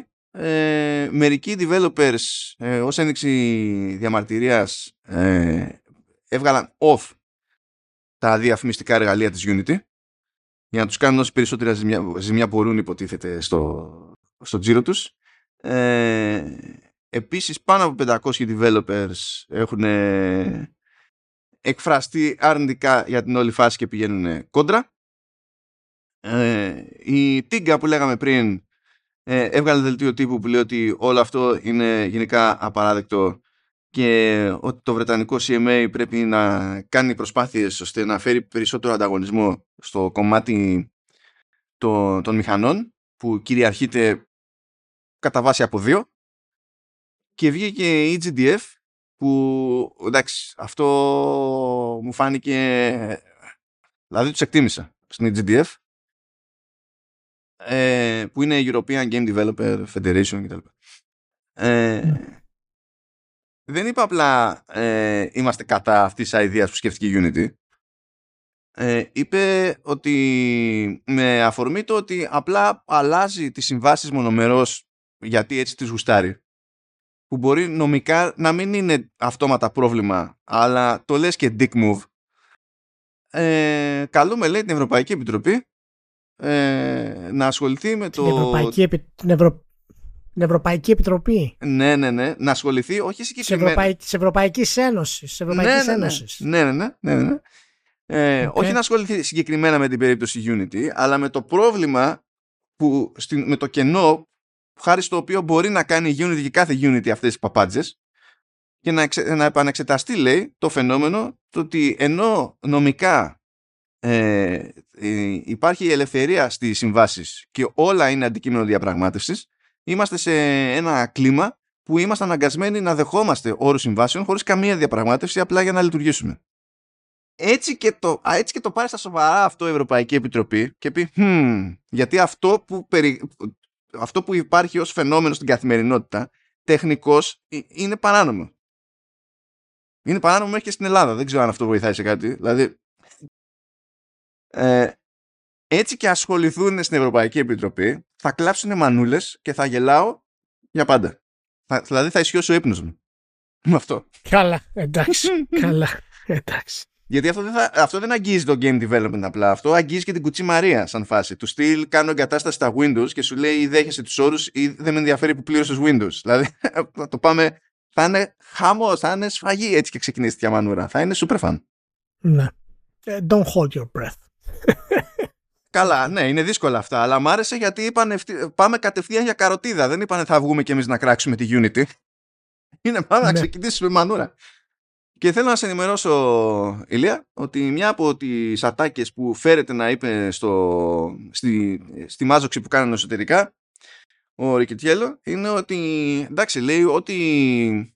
Λέει προφανώς λέει μπορούσαμε να το είχαμε χειριστεί καλύτερα, σώπα. Ε, αλλά λέει εφόσον μιλάμε για πολύ μεγάλη, για θεμελιώδη αλλαγή λέει, στο business model μας, δεν υπάρχει σενάριο λέει, στο οποίο θα είχαμε προτείνει κάποια δέσμη αλλαγών και θα είχε κυλήσει ομαλά το πράγμα. Όχι ρε Κιτιέλου, όχι. όχι. Υπάρχει σενάριο. Υπάρχει σενάριο. Τα, αυτά, αυτά, ξέρω εγώ, μεταξύ σας. Ναι. Τι να πω. Να δούμε. Και τώρα ήρθε η ώρα που όλοι περιμένατε, όλοι εκτός από τον Phil Spencer, που κάποιος παιδιά από τη μεριά της Microsoft από ό,τι φαίνεται ανέβασε αρχεία για την όλη ιστορία εκεί πέρα με, τη, με κόντρα με FTC και αυτά και τα ανέβασε unredacted έτσι όπως ήταν χήμα. Και επειδή υπάρχουν παλικάρια που σε αυτές τις περιπτώσεις έχουν στημένα bots και κάνουν track changes. Ε, τα πήρανε χαμπάρι σε χρόνο μηδέν. Οπότε έχουμε ένα μάτσο εσωτερικές επικοινωνίες της Microsoft που όχι μόνο περιγράφουν ε, διά, διάφορες σκέψεις, συζητήσεις και πλάνα που εντάξει κάποια μπορεί να ισχύουν ακόμη, κάποια ε, είναι, γνωρίζουμε ότι δεν ισχύουν πια, αλλά τέλος πάντων όλα μαζί, προφανέστατα, δίνουν μια εικόνα για το πώς κινείται η Microsoft και είναι μια εικόνα που η Microsoft δεν θα ήθελε να φτάνει στον ανταγωνισμό. Και είναι τόσο, τόσο αστείες οι διαρροές που είχαμε διαρροές ακόμα και από, τις, ε, την κατάθεση που είχε δώσει τύπος της Google και του Stadia που εξηγούσε γιατί απέτυχε τελικά η φάση ε, και μάθαμε από, αυτά, από τα ίδια έγγραφα ότι η, η Nintendo ε, ενημέρωσε από πέρυσι την Activision για το επόμενο Switch. Για κάποιο λόγο μέσα σε όλες αυτές τις διαρροές μάθαμε και αυτό. γιατί; Because. Τώρα, θα προσπαθήσω να συμμαζέψω τη φάση για το τι υποτίθεται ότι προέκυψε από όλες αυτές τις διαρροές. Πρώτον, ε, υποτίθεται ότι το 2022 η Microsoft υπολόγιζε ότι θα χρειαστεί να αλλάξει γενιά hardware στα σοβαρά το 2028. Επίσης, για το 2028 ήθελε ασχέτως του τι θα έκανε με τις κονσόλες κονσόλες θα ήθελε να έχει και ένα μοντελάκι λέει που να μπορεί να το πουλάει ένα εκατοστάρικο και να λέει ότι και τάχα μου είναι υβριδικό στην ουσία αυτό το μηχανάκι θα έκανε πολύ λίγη ε, ε, τοπική επεξεργασία και το υπόλοιπο το βάρος θα το σήκωνε με κάποιο τρόπο μαγικό το cloud. Και λέω κάποιο τρόπο μαγικό διότι από τα slides της ίδιας της Microsoft που έχουν βγει ε, δεν, δηλαδή αυτό είναι κάτι που κυνηγά αλλά δεν έχει λύση. Οπότε τέλος πάντων και φαντάζομαι ότι θεωρεί πως μέχρι το 2028 είναι αρκετός χρόνος ώστε να έχει κάνει πράγματα. Αυτό που μάλλον ε, ισχύει, διότι όταν το συζητάς άνοιξη του 2022 τόσο συγκεκριμένα ε, είσαι ήδη και το προχωράς το πράγμα, είναι για τα refreshes των Series X και Series S. Ε, υποτίθεται ότι στη θέση του Series X θα έρθει μια έκδοση που αντί να τέλος πάντων να έχει γωνίες θα έχει καμπύλες ε, θα είναι σαν κύλινδρος τέλος πάντων. Θα μπορεί να το καταφέρει αυτό επειδή θα κόψουν λέει το optical drive. Θα έρθει στη τιμή τη, τη default. Την τότε default βασικά που ήταν 499 τώρα μπορεί να έχουν αλλάξει οι νόμοι που είναι παραπάνω. Αλλά δεν θα είναι με ένα τέρα, θα είναι με δύο τέρα και θα βάλουν λέει USB-C πάνω για να κοπεί αυτή η ιδέα ότι έχεις χειριστήριο με USB-C αλλά η μόνη USB πάνω στο σύστημα είναι USB-A. Επειδή για κάποιο λόγο αυτό χρειάστηκαν χρόνια για να το συνειδητοποιήσουν ότι ήταν γελίο θα βάλουν και Bluetooth πάνω. Είπανε μπορείς να συνδέσεις επιτέλου σαν άνθρωπος τα, τα πράγματα που, που έχεις. Γιατί τώρα δεν γίνεται στη Microsoft με την παραδοσιακή έννοια. Ειδικά accessories δηλαδή. Αυτό, κάτσε, αυτό το εννοούσαν για τις κονσόλες όμως ή για τα χειριστήρια. Νομίζω για τα χειριστήρια το εννοούσαν. Αλλά έχουν, να μου πεις απ' την άλλη έχουν ήδη Bluetooth στο χειριστήριο. Όχι, όχι. Ναι, okay. ναι, ναι, ναι, τα, τα χειριστήρια έχουν Bluetooth. Απλά θέλεις ιδιαίτερα χειριστήρια. Το, το θέμα είναι ότι μπορείς ή θα πρέπει να αγοράσεις αυτό που πουλάει η Microsoft ή, ή accessories τα οποία είναι συγκεκριμένα για το Xbox. Και αυτό μειώνει πάρα πολύ τις επιλογές σου ω χρήστη και είναι μοναδική εταιρεία που το κάνει αυτό το πράγμα. Είναι εξωφρενικό δηλαδή που συνεχίζει να το κάνει και το ναι. έκανε και στην προηγούμενη ε, γενιά. Αλλά τέλος πάντων, ναι, είναι μία από τις ε, αλλαγές μαζί με αυτά που, που αναφέρεις. Έτσι και όλα αυτά πραγματοποιηθούν. Έτσι. Τώρα, στην περίπτωση του Series S εκεί είναι πιο προβλεπέ το πράγμα. Υποτίθεται ότι σχεδιαστικά θα μείνει ίδιο, θα έχει ως νέο default τέλος πάντων storage το, το 1 τέρα κτλ. Στην τιμή την κλασική. Αυτά υποτίθεται ότι προορίζονται για 2024 για καλοκαιράκι το Series S, ε, για φθινόπωρο το νέο Series X. Πιο πολύ για πρακτικούς λόγους μαρκεταρίσματος και τα συνάφη. Τώρα λένε ότι θα έχει βελτιωμένο Wi-Fi, χαμηλότερη κατανάλωση, που βασικά όλο αυτό γίνεται για να γλιτώσει κανένα φράγκο η Microsoft, γιατί έτσι γλιτώνεις και την κατανάλωση.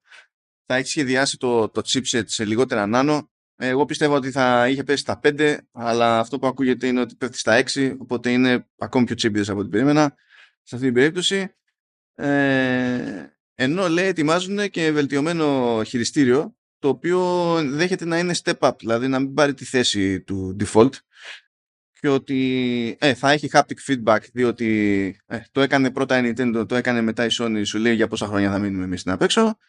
Ε, θα έχει μπαταρία που θα επαναφορτιζόμενη πάνω που θα αλλάζει, απίστευτο. Ε, και τα συναφή, οκ. Καλά είναι αυτά.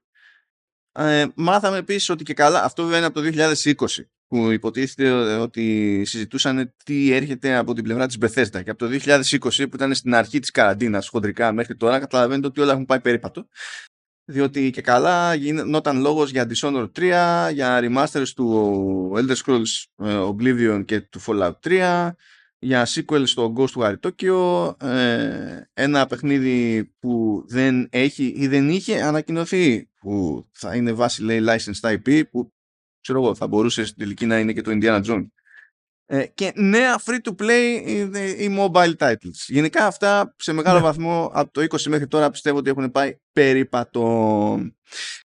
Ε, από τα πλέον ανέκδοτα της ζωής ε, είναι το ότι συζητούσαν στα σοβαρά το ενδεχόμενο γνωρίζοντας ότι είναι δύσκολο διότι δεν γουστάρουν αλλά παρόλα αυτά συζητούσαν το ενδεχόμενο στα σοβαρά να προσπαθήσουν να αγοράσουν την Nintendo. Δεν ξέρω πόσες φορές πρέπει να πω ότι οι Ιάπωνες δεν γουστάρουν και η Nintendo γουστάρει ακόμη λιγότερο από το μέσο Ιάπωνα. Δεν ξέρω γιατί είναι τόσο δύσκολο να το συνειδητοποιήσουν αυτό στην Αμερική. Ε, αλλά ναι, οκ, okay, εντάξει, μπράβο. ενώ ε, προέκυψαν και συζητήσεις από Μάιο του 2022 σχετικά με το πόσα λεφτά υπολογίζουν ότι θα χρειάζονταν για να φέρνουν στο Game Pass Day One διαφορετικά παιχνίδια. Και εκεί τα, τα ποσά είναι τρομακτικά. Ε, αλλά τέλος πάντων, θα τα κάνουμε τώρα, κάνω το, το roundup, το πούμε έτσι. Ε, επίσης προκύπτει τουλάχιστον με δεδομένο το Απριλίου 2022 ότι οι περισσότεροι συνδρομητές του Game Pass πληρώνουν full price αλλά ε, προτιμούν το σκέτο το Game Pass για, για το Xbox. Οι περισσότεροι συνδρομητές δηλαδή έχουν Xbox Game Pass, όχι Ultimate, όχι PC Game Pass. Το PC Game Pass παρά το σπρώξιμο που έχει ρίξει το, ειδικά τον τελευταίο χρόνο ε, είναι υποσύνολο. Δηλαδή το, είναι όντως υποσύνολο.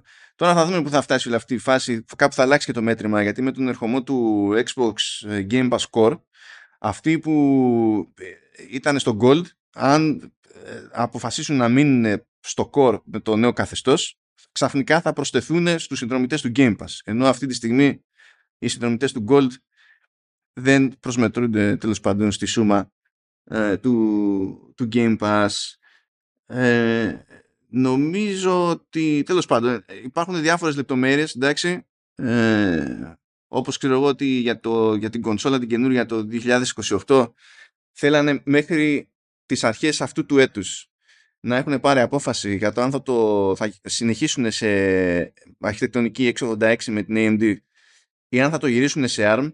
Αυτό για μένα είναι το πιο συναρπαστικό πράγμα που διάβασα. Χωράει πάρα πολύ τζέρτζελο εκεί πέρα ε, μακάρι να έχουν διαλέξει ARM και να γίνεις κακομήρα. Θα περνάω σούπερ για χρόνια. Έτσι και το αυτό το πράγμα θα είναι τέλεια. Θα είναι τέλεια. Αλλά τέλος πάντων, ε, τελευταίο πραγματάκι από τις διαρροές. Να καλύψω αυτό τα περιστέντια και μετά πιάνουμε ό,τι μας ζουστάρει όπως μας, όπως μας ζουστάρει. Ε, σε ενημερώνω, Ηλία, ότι η Google δεν είχε φανταστεί, λέει, ότι χρειάζεται τόση επένδυση σε μεγάλες παραγωγές για να καταφέρεις να σταθείς. Και ότι χρειάζεσαι τέτοιες παραγωγές, λέει, για να τραβήξεις κόσμο στην υπηρεσία σου. Και ότι η φάση είναι λίγο το αυγό του κολόμβου. Ότι άμα δεν κάψεις τα λεφτά, δεν πρόκειται να έρθουν. Και άμα δεν έρθουν, δεν θα έχεις ποτέ τα λεφτά για να κάψεις. Ε, αν το συνδυάσεις με το ότι ε, είχαν άτομα με προπηρεσία στα games, όντως, που πήραν για αυτή την προσπάθεια, και παρόλα αυτά η παραπάνω ηγεσία δεν μπορούσε να συλλάβει τα βασικά του αθλήματος ε, δεν ξέρω πόσο πιο αστείο μπορούμε να το κάνουμε αυτό το πράγμα με, τη, με την Google. Ατελείωτο. Ατελείωτο. Ναι. Εντάξει. Αλλά πού θα το πιάσουμε, Ηλία; Για πάμε. Πάμε. Free for all. Ε, καταρχάς να πούμε ότι είναι απίστευτα ε, απαράδεκτο όλο αυτό που έγινε και σίγουρα είναι ένα ακόμα ε, μεγάλο πρόβλημα για τη Microsoft που έχει να αντιμετωπίσει αυτή τη χρονιά. Είναι πραγματικά κάτι το οποίο εντάξει δεν είναι ότι δεν μπορεί να συμβεί αλλά γενικά όταν συμβαίνει σε μια εταιρεία σαν τη Microsoft που προσπαθεί να ανέβει στην αγορά και να ανταγωνιστεί τη Sony Καταλαβαίνετε ότι όλα αυτά είναι τραγικά. Να πούμε αρχικά να πούμε ότι τα πιο βασικά που βγήκαν, εντάξει, ε, έχει πάρα πολλά μέσα, ε, τα οποία κάποια είναι μικρά, κάποια είναι μεγάλα, κάποια είναι απλά απόψεις, κάποια άλλα είναι χαζομάρες, κάποια είναι έτσι απλά ευχές για το τι θέλουμε να κάνουμε κτλ. Στο πρώτο που θέλω να σταθώ ε, είναι το, το mail το οποίο βγήκε από όλη αυτή την κατάσταση, το οποίο στάλει το 2020 και είναι ο διάλογος που έγινε μεταξύ του Spencer, του Chief Marketing Officer του Chris Caposella της Microsoft ε, και του Takeshi Numoto που είναι ο Chief Marketing Officer. Για την Nintendo και μου αρέσει που η Άπονα σε αυτή τη συζήτηση ε, έλεγε αυτά που έλεγε, αλλά τέλος πάντων. Ναι, ναι οι, οποίοι, οι, οι οποίοι σχολιάζουν την, ε, την εξαγορά της Nintendo. Λοιπόν, έχουμε ξαναπεί πάρα πολλές φορές πόσο δύσκολο είναι αυτό και πόσο αδιανόητο είναι αυτό ε, από πάρα πολλές απόψεις και για να γίνει θα χρειαστεί η ίδια η Nintendo να είναι αποφασισμένη να αλλάξει πορεία. Κάτι το οποίο δεν είναι κάτι για το οποίο φημίζονται οι, οι Ιάπωνες. Παρ' όλα αυτά, ε, εάν κάποια εταιρεία είχε αυτή τη δυνατότητα να κάτσει στο τραπέζι πέρα από το εάν θα την κοροϊδέψουν ή όχι, αλλά να έχει την πρακτική δυνατότητα να το κάνει, αυτή είναι η Microsoft και η Apple. Αυτές οι δύο εταιρείες έχουν αυτή τη δυνατότητα να κάτσουν στο τραπέζι. Γιατί και γιατί το λέω έχουν αυτή τη δυνατότητα. Υπάρχουν και άλλες εταιρείες που είναι φυσικά πάμπλουτε, αλλά αυτές οι δύο εταιρείες έχουν τη δυνατότητα να πάνε την Nintendo σε ένα επίπεδο που η ίδια η Nintendo δεν μπορεί να πάει.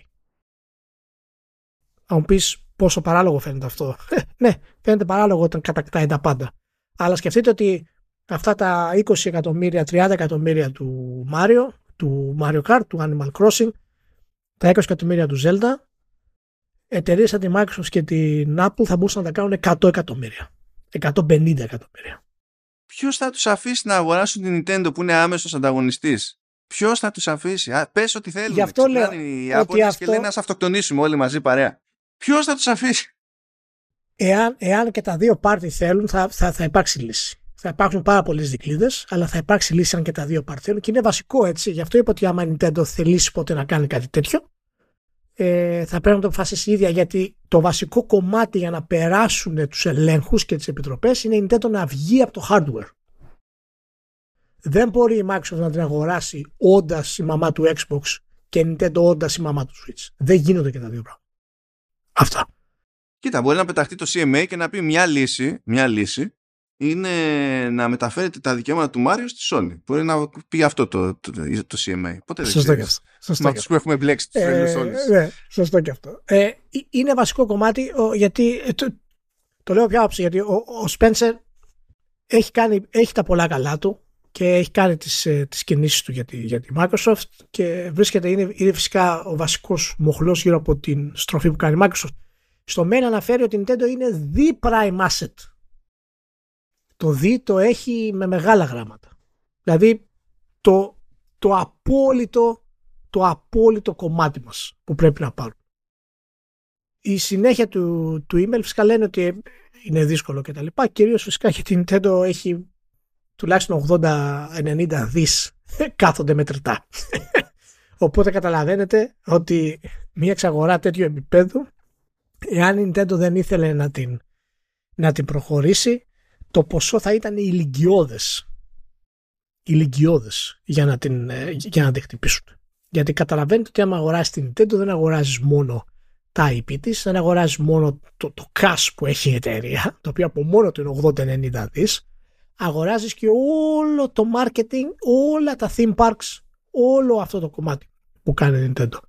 Και ο Spencer μάλιστα το φαίνεται από τα μέρη το παίρνει κάπως σε προσωπικό επίπεδο γιατί λέει ότι θα ήταν μια career move εάν γινόταν αυτό το πράγμα. Ναι, σώπα, σώπα. Εντάξει, ναι, μπράβο. Και θα ήταν και καλό και για τις δύο εταιρείες. Λοιπόν, ε, αυτή είναι ε, ένα σημαντικό κομμάτι που δείχνει τη φιλοδοξία που έχει ο, ο Spencer, φυσικά έχοντας από πίσω τη, τη μαμά Microsoft παρόλα αυτά είναι κάτι το οποίο εγώ είμαι ενάντια. 100%. Δεν υπάρχει, δεν μπορώ να δώσω δηλαδή κανένα θετικό σε μια τέτοια εξαγορά πέρα από την πιθανότητα ναι, να γίνουν οι εταιρείες, οι εταιρείες ακόμα πλουσιότερες.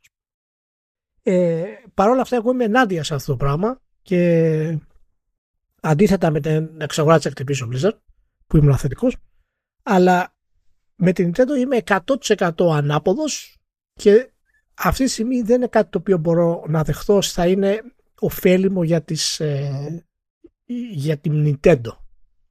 Και το λέω γιατί, το λέω γιατί η Nintendo κάνει τα πράγματα με τόσο διαφορετικό τρόπο το οποίο δεν υπάρχει περίπτωση Microsoft να αφήσει να γίνεται. Να αφήσει να αραίουν τα πράγματα στην, με την ίδια ροή. Από τη στιγμή που θα γινόταν μια τέτοια ονειρική εξαγορά, η Nintendo θα έπρεπε να ακολουθήσει τους νόμους Αμερικανικής εταιρείας. Και εδώ υπάρχει ένα τεράστιο conflict σε αυτό το κομμάτι. Για το πώς θα γίνει.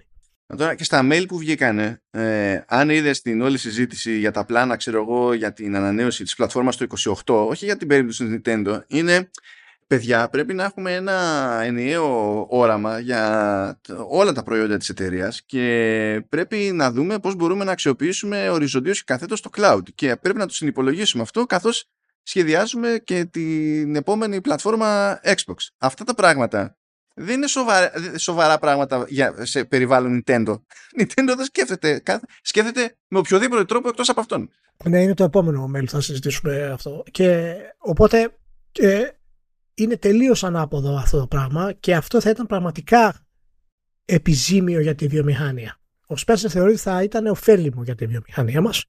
Εγώ το θεωρώ επιζήμιο για τη βιομηχανία μας κάτι τέτοιο γιατί το μόνο που δεν θέλουμε είναι να χάσουμε τη μοναδικότητα των τριών εταιριών που έχει χτιστεί η υγιής αγορά όπως είναι αυτή τη στιγμή. Και η Nintendo κάνει το δικό της και επιβιώνει άψογα, η Sony κάνει το δικό της και επιβιώνει άψογα, η Microsoft προσπαθεί να κάνει το δικό της για να επιβιώσει άψογα. Και παράλληλα έχουμε το PC που είναι μια ανοιχτή πλατφόρμα και έχει τα κορυφαία indies και ε, έχουμε για πρώτη φορά στην ιστορία της βιομηχανίας μια πολύ όμορφη ισορροπία με μοναδικό έτσι αστερό, αστερίσκο στη Microsoft η οποία ακόμα δεν έχει πατήσει τα πόδια της όπως θα, όπως θα ήθελε. Αυτό πάντως είναι κάτι το οποίο θα θέλει καιρό για να γίνει. Είχαμε ξαναπεί ότι η εξαγορά της Microsoft Activision Blizzard θα δείξει μετά από 3-4 χρόνια τι σημαίνει, μη σου πω και παραπάνω μάλλον. Οπότε αυτή η εξαγορά εγώ τη θεωρώ κάτι το οποίο πραγματικά θα, θα στηρίξει την επόμενη γενιά της κονσόλας. Οπότε για πες μου και τι πιστεύεις για, για, αυτή, για αυτό το μέλλον. Α, και να κλείσω με αυτό για να, να κάνεις και αυτό το σχόλιο. Είχαν πει ότι είχαν πλησιάσει τη Sega. Είχαν πλησιάσει, σκεφτόντουσαν για την IO Interactive, σκεφτόντουσαν για τη Square Enix, μέχρι και την Take-Two Interactive, τη Ubisoft, τη Valve κτλ. Αυτά φυσικά είναι και αυτές δύσκολες πολλοί επιλογές, δεν είναι φυσικά αδύνατες επιλογές. Ε, μία, μία επιλογή που θα πραγματικά θα είχε νόημα για τη Microsoft για να ανταγωνιστεί θα ήταν η Square Enix. Αλλά ακόμα και αυτό είναι σχεδόν αδύνατο λόγω της ιαπωνικής κουλτούρας. Το οποίο όσα χρήματα και να έχεις είναι πολύ δύσκολο να τα ξεπεράσεις. Η Sega είναι αμερικανοθρεφής και μέσω της Sega θα είχε πρόσβαση σε ιαπωνικά διαμάτια όπως το Sonic, το Persona και τα Yakuza. Λοιπόν, για να παίζουμε να προχωρήσουμε μετά. Λοιπόν, για, να, για να πιάσετε λίγο τη φάση με, του, με την πετριά των Ιαπώνων, έτσι. Νομίζω ότι ε, πήραν τόσο προσωπικά που καταφέρανε και αγοράσανε ό,τι είχε μείνει από τη Sharp οι Κινέζοι της Foxconn που πλέον δεν, δεν αφήνουν τίποτα όρθιο στην όλη φάση. Είχαν μια κοινοπραξία τη, τη λεγόμενη τέλος πάντων JOLED που ε, έφτιαχνε οθόνες OLED με συγκεκριμένη τεχνική που δεν έφτιαχνε κανένας άλλος. Ε, φαλήρισε η κοινοπραξία αυτή και οι πατέντες εξαγοράστηκαν από άλλη κοινοπραξία με συμμετοχή του Ιαπωνικού Δημοσίου. Σήμερα προκύπτει ότι άλλη κοινοπραξία ε, από, επίσης από Ιαπωνικές εταιρείες θα πάει και θα αγοράσει το 78% της Toshiba η οποία μετά από απάτες λογιστικές έχει εδώ και πάρα πολλά χρόνια τεράστια προβλήματα ε, και θα τη βγάλει από το χρηματιστήριο για να την ισιώσει. Ε, επίσης πάλι με εμπλοκή του, του Ιαπωνικού Δημοσίου. Δεν γουστάρουν οι τύποι. Δεν γουστάρουν. Δηλαδή φανταστείτε ένα σενάριο στο οποίο στην Ελλάδα κάτι πάει για φούντο ας πούμε και θεωρείται αυτονόητη η λύση να βάλει χέρι το δημόσιο αλλά όχι για να εξυπηρετήσει αλλά για να ισιώσει την εταιρεία και μετά την αφήσει να, να ξαναπερπατήσει. Δεν παίζουν αυτά που κάνουν οι Άπωνε σε αυτό το θέμα. Δεν, δεν, δεν, δεν την παλεύουν, ρε παιδί μου. Δεν την παλεύουν. Και εδώ το κάνουν με, το κάνουν με εταιρείες που έχουν τεράστια προβλήματα. Και θα πούνε, Α, ωραία, άμα θέλει κάποιος να αγοράσει την Nintendo ή τη Square Enix, no worries. Δεν υπάρχουν αυτά. Δεν, δεν υπάρχουν. Πολύ απλά δεν υπάρχουν. Δηλαδή, τι να πω σε αυτή την περίπτωση. Τώρα, ε, να σου πω εμένα, ε, ε, εμένα με κούφανε η φάση αυτό με τα ποσά που μάλλον όχι συγγνώμη κάτι έχω ένα σχόλιο για τη Warner εκεί πέρα αυτό επειδή το είδα να, να αναφέρεται κιόλας ότι α, η, ε, η Microsoft έχει βάλει στο στόχαστρο τη Warner. Ε, παιδιά το mail είναι του 2020 ε, τότε ήταν σε άλλα χέρια η Warner. Τώρα είναι σε άλλα χέρια η Warner. Ε, έπαιζε τότε ένα ενδεχόμενο να πουληθούν τα Game Studios αλλά πάρθηκε συνειδητά ε, έγινε συνειδητά η επιλογή να μην πουληθούν τα, τα studios και περάσανε μαζί με την υπόλοιπη Warner σε αυτό το πράγμα που λέγεται Warner Bros. Discovery κτλ. Αυτή η ευκαιρία πάει, τελείωσε, πέταξε. Γιατί η Warner Games για, τη, για την εταιρεία την καινούρια πηγαίνει καλά. Δεν είναι. Το πρόβλημά της είναι άλλο κομμάτι της Warner.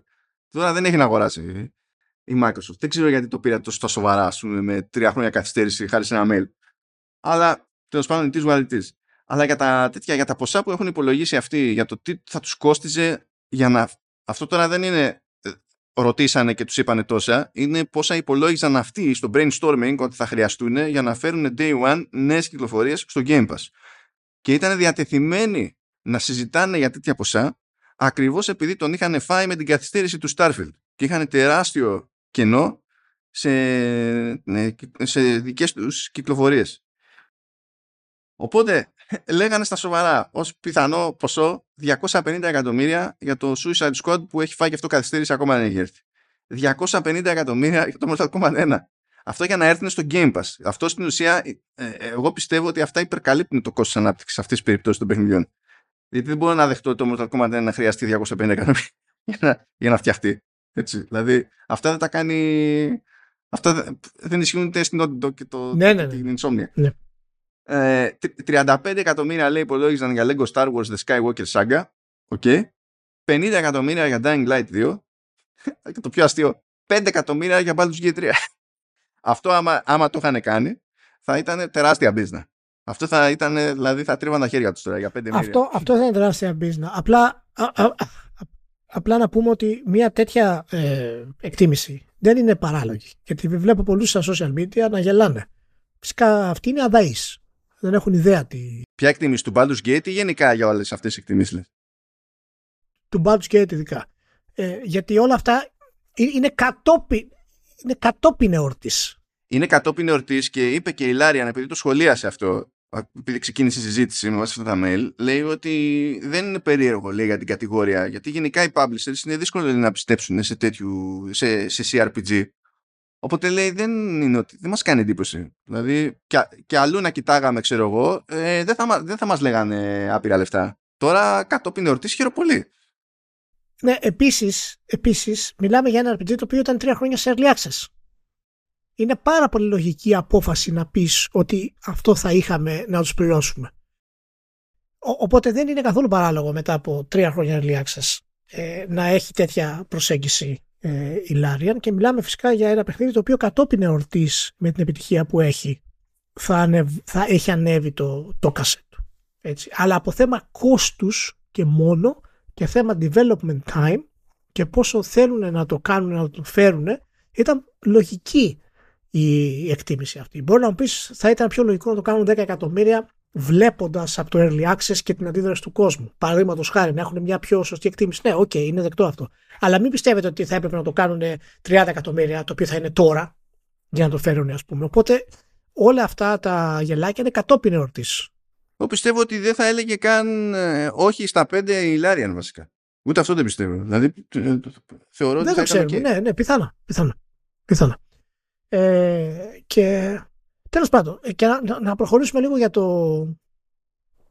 ε, για το refresh του, του Xbox ε, το οποίο θα είναι κυρίως ένα τεχνικό refresh από ό,τι φαίνεται. Δηλαδή θα έχουν καλύτερη απόδοση θα καίει λιγότερο ε, Βασικά αυτό εννοούμε καλύτερη απόδοση γιατί δεν θα βελτιωθεί το πώς τρέχει το μηχανάκι απλά θα καίει λιγότερο για να πετύχει τα ίδια πράγματα. Αυτό εννοούμε. Α, Ακριβώς, ακριβώς. Και φυσικά θα έχει νέες τεχνολογίες ε, που έχουν να κάνουν με το Wi-Fi, θα έχει πολύ βελτιωμένο Wi-Fi το 6E, θα έχει φυσικά το Bluetooth το οποίο 5.2, ε, επιτέλους δηλαδή για αυτό, για αυτό το πράγμα.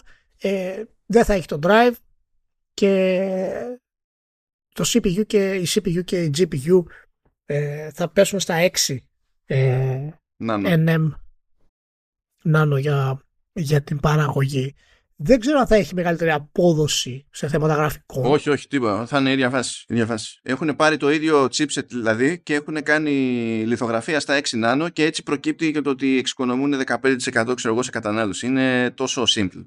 Ναι. Ναι, ναι. Το οποίο εντάξει είναι λίγο απογοητευτικό από την έννοια ότι το περιβόητο 4K 60 ray tracing το περιμέναμε, το περιμένουμε, αλλά είναι απ' την άλλη λογικό ε, γιατί οι κονσόλες δεν έχουν ακόμα δείξει τις δυνάμεις τους οι νέες κονσόλες. Δηλαδή πραγματικά δεν τις έχουν δείξει. Η πραγματική δύναμη που έχουμε δει είναι το, στην ουσία είναι το Horizon από τις νέες κονσόλες. Και δεν έχουμε δει ακόμα το τι πρόκειται να κάνουν αυτές τις κονσόλες. Πάει αρκετά πίσω. Και δεν ξέρω κατά πόσο θα βγάλουν, πότε πιστεύουν ότι μπορούν να βγάλουν αυτές τις, ε, αυτές τις νέες ε, κονσόλες. Και Εγώ δεν νομίζω ότι θα τις βγάλουν σύντομα. Να σου πω την αλήθεια. Έτσι όπως είναι η κατάσταση. Τα refresh αυτό, το, αυτό φυσικά... Ή την τα refresh, τα refresh. Καλά αυτό. Τα, τα refresh. Να σου πω, εμένα αυτό με το refresh με προβληματίζει σε άλλο, όχι τόσο για το Series S, γιατί το refresh του Series S δεν είναι τίποτα συγκλονιστικό. Ε, στο Series X με σκαλώνει λίγο το ότι δεν έχει drive. Και γιατί το λέω αυτό το πράγμα. Εγώ γραμμένο το έχω το drive. Έτσι. Ε, και το PS5 το πήρα με το καλημέρα χωρίς drive.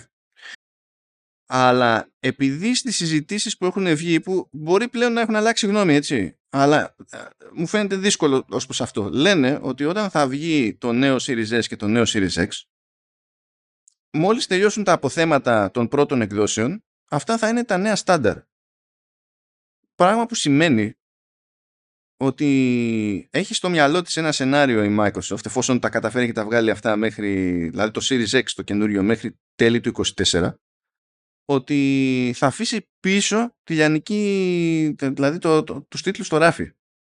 Ας το πω ενδιαφέρον, δεν ξέρω πώς μπορεί να πάει αυτό το, το πράγμα και πόσο μπορεί να τη σκάσει τη μούρη. Και δεν λέω τώρα για το πόσο θα διαμαρτυρηθεί ο καταναλωτής ο καταναλωτής, η ίδια θα είναι η κατάληξη πρόθεσμα στον καταναλωτή. Αναρωτιέμαι για το λιανέμπορο πώς θα τη δει. Που έτσι κι αλλιώς ο λιανέμπορο θα προτιμήσει να κάνει business ξέρω εγώ, με PlayStation και Nintendo γιατί τραβάει πιο εύκολα. Άμα βγει η Microsoft και πει ότι ε, τώρα τσάμπα θα τα έχεις τα κουτάκια, δεν ξέρω που θα βγάλει. Δεν ξέρω αν είναι η μεγαλύτερη εξυπνάδα για την περίπτωση της Microsoft συγκεκριμένα. Άλλο να πει ότι έχω μία έκδοση έτσι και μία έκδοση γιουβέτσι όπως κάνει ξέρω εγώ η Sony. Και το άλλο που ε, με παραξενεύει είναι το εξής. Ε, θα το δει αυτό η Sony σαν φάση. Ε, δηλαδή βγαίνουν όλα αυτά τα πράγματα. Θα πει έστω ότι τα μισά ισχύουν ξέρω εγώ.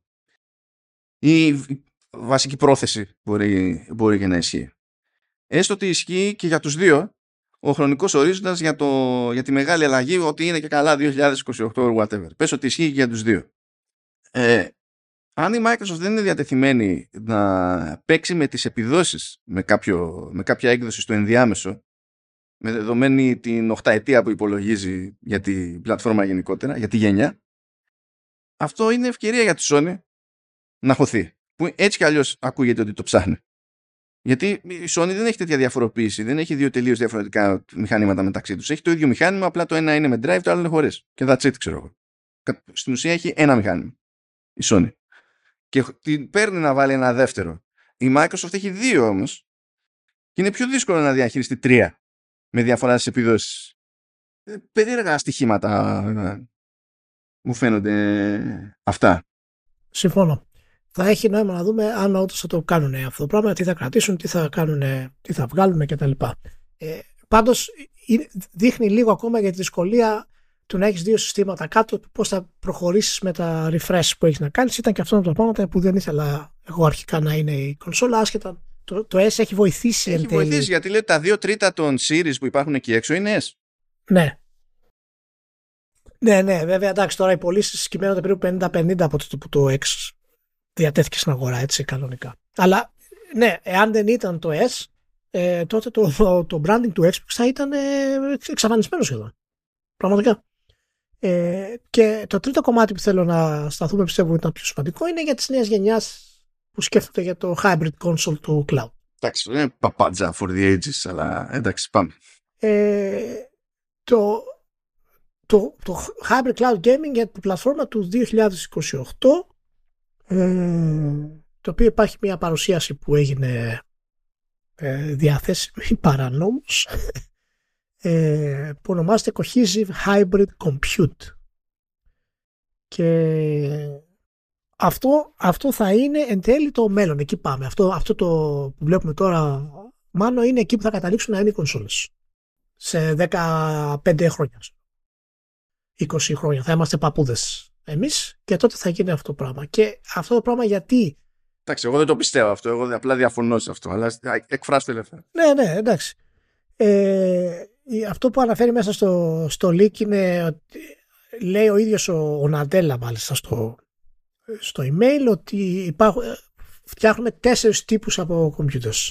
Το ένα είναι το Cloud Everything, το άλλο είναι το Hybrid Xbox, το Hybrid Windows και το Hybrid HoloLens. Και εκεί είναι και αυτό που είπες πριν ότι πρέπει να φέρουν όλα αυτά τα κομμάτια κάτω από μια συγκεκριμένη ιδέα. Είναι αυτό το όραμα που λείπει στη Microsoft όλα τα χρόνια που και είναι δύσκολο να βρεις να το βρει μια εταιρεία μέσα σε μια αγορά η οποία μπαίνει ε, με παίχτες οι οποίοι είναι σχεδόν αδύνατο να αντιμετωπιστούν. Χρειάζεται ένα όραμα. Και δεν ξέρω αν είναι, αν, αν είναι αυτό το, ένα καλό όραμα. Απλά φαίνεται ότι είναι εκεί που θέλει να πάει η Microsoft, είναι εκεί που είναι η πραγματική της δύναμη, που είναι φυσικά στο software development.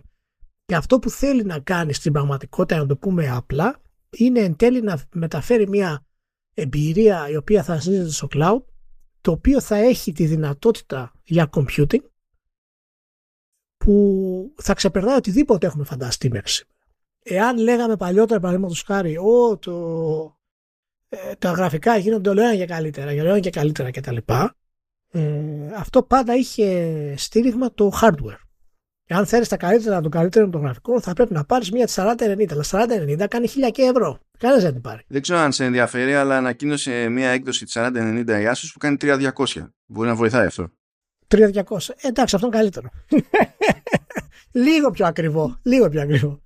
Ε, η, η, ιδέα, η ιδέα είναι ότι το cloud πέρα από ότι θα, θα είναι εύκολο να φυσικά να έχεις πρόσβαση σε παιχνίδια και να streamάρει και τα λοιπά, η, η δυνατότητα να συνδυάσεις ατελείωτο στην ουσία ε, ατελείωτη δύναμη ψηφιακή δύναμη για να προσφέρεις όλα αυτά που μπορείς να προσφέρεις θα σε απελευθερώσει από το hardware και θα μπορέσει να, να φτάσουμε σε εμπειρίες οι οποίες πραγματικά τεχνολογικά σήμερα δεν τις έχουμε διανοηθεί ποτέ.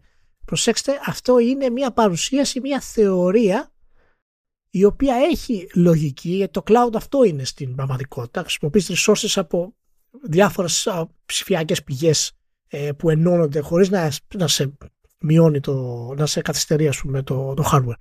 Και εν τέλει, εάν αυτό ε, πραγματοποιηθεί, αυτό θα είναι και η ουσία της, ε, της Microsoft γενικότερα. Μπορεί να μην είναι καν πλατφόρμα Xbox όπως θέλει να το κάνει. Μπορεί να είναι μια νέα τεχνολογία που θα μας οθήσει να το χρησιμοποιήσουμε όλοι. Μπορεί να είναι ένα συνδυασμό software και hardware Μα, θα, μα ε, εξού, εξού, και hybrid βασικά. Γι' αυτό το λέει hybrid. Επειδή θα είναι στη, στη, στο πιο ακραίο του θα είναι συνδυασμός. Δεν μπορεί να είναι κάτι άλλο, αλλά. Ναι. Ακρι, ακριβώς, ακριβώς. Εν τέλει αυτό είναι που θα θέλει να κάνει. Και πράγματα όπως το Next Gen Ray Tracing, Dynamic Global Illumination, ε, Micropolygon Rendering Optimization, στα οποία ο Μάρτος ξέρει καλύτερα αυτά από μένα. Απλά τα αναφέρω είναι τεχνολογίες οι οποίες είναι αδιανόητο αν έχει μια κονσόλα σήμερα γιατί η τιμή της θα ήταν εξωφρενική και πλέον μπορεί ο συνδυασμός αυτός, εάν θες να κρατήσεις και το hardware, να δημιουργήσει μια πλατφόρμα η οποία θα έχει απόδοση PC σε τιμή 500 ευρώ. Και αυτό είναι ένα μέλλον το οποίο θέλουμε. Γιατί εντάξει αγαπάμε την Nvidia για όλα αυτά που μας προσφέρει, ε, για τις ε, νέες ε, τεχνικές γραφικά, αλλά ε, κανένας δεν μπορεί να απολαύσει αυτά που προσφέρουν οι κάρτες Nvidia γιατί είναι πανάκριβες. Δηλαδή, κανένας με την έννοια η μάζα εννοώ. Έτσι. Δηλαδή, πάρα πολλοί ακόμα έχουν κάρτες οι οποίες είναι 2080. Και παίζουν και παίζουν OK στα, στα 1440 παραδείγματος χάρη. Οπότε αυτό το, ε, αυτό το εμπόδιο είναι ένας τρόπος να ξεπεραστεί με αυτή την πλατφόρμα. Τώρα, δεν χρειάζεται να μιλήσουμε καν τι σημαίνει hybrid platform και πώς η Microsoft θα το λανσάρει αυτό το πράγμα ε, το οποίο θα είναι και η μεγαλύτερη της καταστροφή γιατί η Microsoft δεν μπορεί να λανσάρει μηχανήματα. Έχει δυσκολία στο, στο, στο marketing και στο να εξηγεί τι είναι και να σε κάνουν να απορροθείς για αυτό το πράγμα. Ε, αυτό και αμένα ήταν το τελευταίο έτσι σημαντική κουβέντα. Ναι, έφυγε, ε, έφυγε, δεν ξέρω τι εμπλοκή είχε στο Xbox, να σου πω την αλήθεια, γιατί το Xbox είναι λίγο πιο μυστήρια περίπτωση, αλλά υποτίθεται ότι στο ίδιο business unit, στο more personal computing, που έχει και τα Surface και τα Windows και τα λοιπά, product, uh, Chief Product Officer και καλά ήταν ο Πάνος Πανάη ε, ο οποίος έφυγε. Έφυγε και μάλλον έφυγε και με μη ακριβώς προβλεπέ τρόπο γιατί υποτίθεται ότι ό, όπου να είναι έχουμε δηλαδή τώρα αυτή, αυτή την εβδομάδα έχουμε event για νέα Surface είχε πει ότι είμαι ενθουσιασμένος θα παρουσιάσουμε νέο αυτό και τα λοιπά και έφυγε πριν την παρουσίαση και δεν θα κάνει την παρουσίαση. Αυτό δεν είναι προβλεπέ. Ας το θέσουμε έτσι. Ε, και εγώ πιστεύω ότι ο Πάνος Πανά ήταν πρόβλημα εκεί μέσα ε, παρότι συμπαθείς, κατά τα άλλα πρόβλημα. Δεν ξέρω πόσο έμπλεκε εκεί επειδή είναι στο ίδιο business unit. Αν έμπλεκε όμως, δεν πιστεύω ότι είχε τις καλύτερες ιδέες για το μαρκετάρισμα του σε οτιδήποτε. Ελπίζω αυτό να σημαίνει ότι τέλος πάντων μπορεί να πετύχουμε κανένα πιο normal για την περίσταση. Αλλά θα δούμε.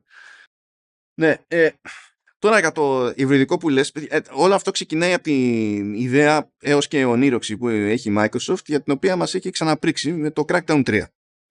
Και αυτό το πράγμα που προσπαθεί να περιγράψει η Microsoft, τουλάχιστον στο πλαίσιο του Crackdown 3, το έχω δει να λειτουργεί μπροστά μου. Και όταν το έχω δει να λειτουργεί μπροστά μου, δεν λέμε για την έκδοση που βγήκε, το Crackdown 3 όπως βγήκε, αλλά για αυτό που ε, έδειχνε ότι ήθελε να κάνει η Microsoft και το είδα μπροστά μου να τρέχει σε, σε Gamescom. Και δεν είχε καμία σχέση ε, σε κάποια πράγματα τέλος πάντων με το, με το τελικό.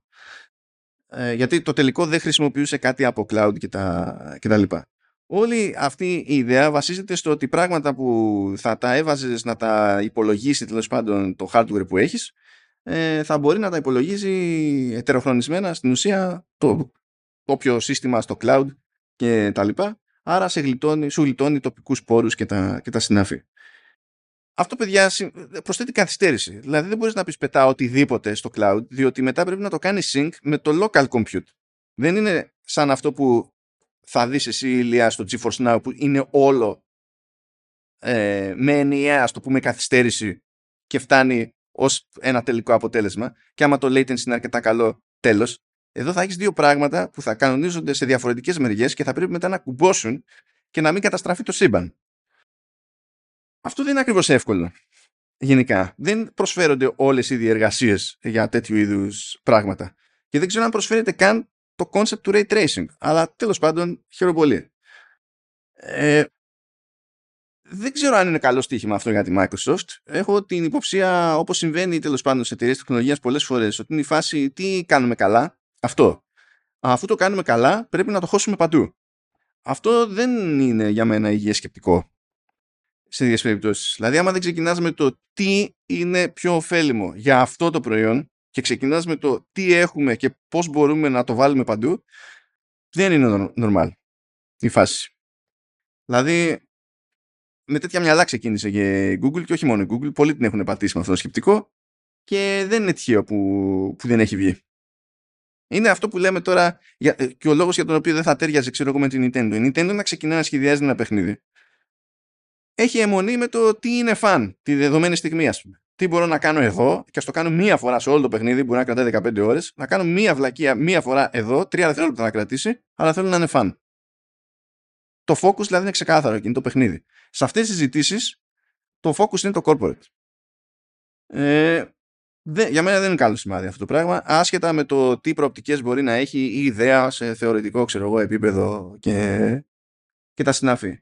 Αλλά υπάρχει ένα, μια προσέγγιση που πιστεύω ότι έχει την ελπίδα να λειτουργήσει από την άποψη ότι ε, μπορείς να προχωράς το hardware στο κομμάτι του cloud server και να δίνεις ένα αποτέλεσμα χ ε, στον τελικό καταναλωτή ε, μέχρι να μπορείς στο local hardware να κάνεις το επόμενο βήμα και να, στην ουσία πράγματα που γίνονταν πριν στο cloud να αρχίσουν να τα κληρονομεί το τοπικό το hardware. Γιατί αυτό συμφέρει ποικιλοτρόπως. Συμφέρει σε κατανάλωση ενέργειας. Συμφέρει σε κόστος ε, υποδομών και συντήρησης των, των υποδομών. Συμ, συμφέρει ποικιλοτρόπως. Δεν είναι τυχαίο που σε χίλια πράγματα που έχουν ξεκινήσει από το cloud, καθώς προχωράμε, γυρνάνε στις συσκευές που έχουμε. Με πρώτη ευκαιρία τα γυρνάνε στις συσκευές που έχουμε. Αυτό ισχύει ακόμα και για τέτοια, για τα chatbots και, και τα λοιπά. Με πρώτη ευκαιρία τα γυρνάνε σε τοπικό compute.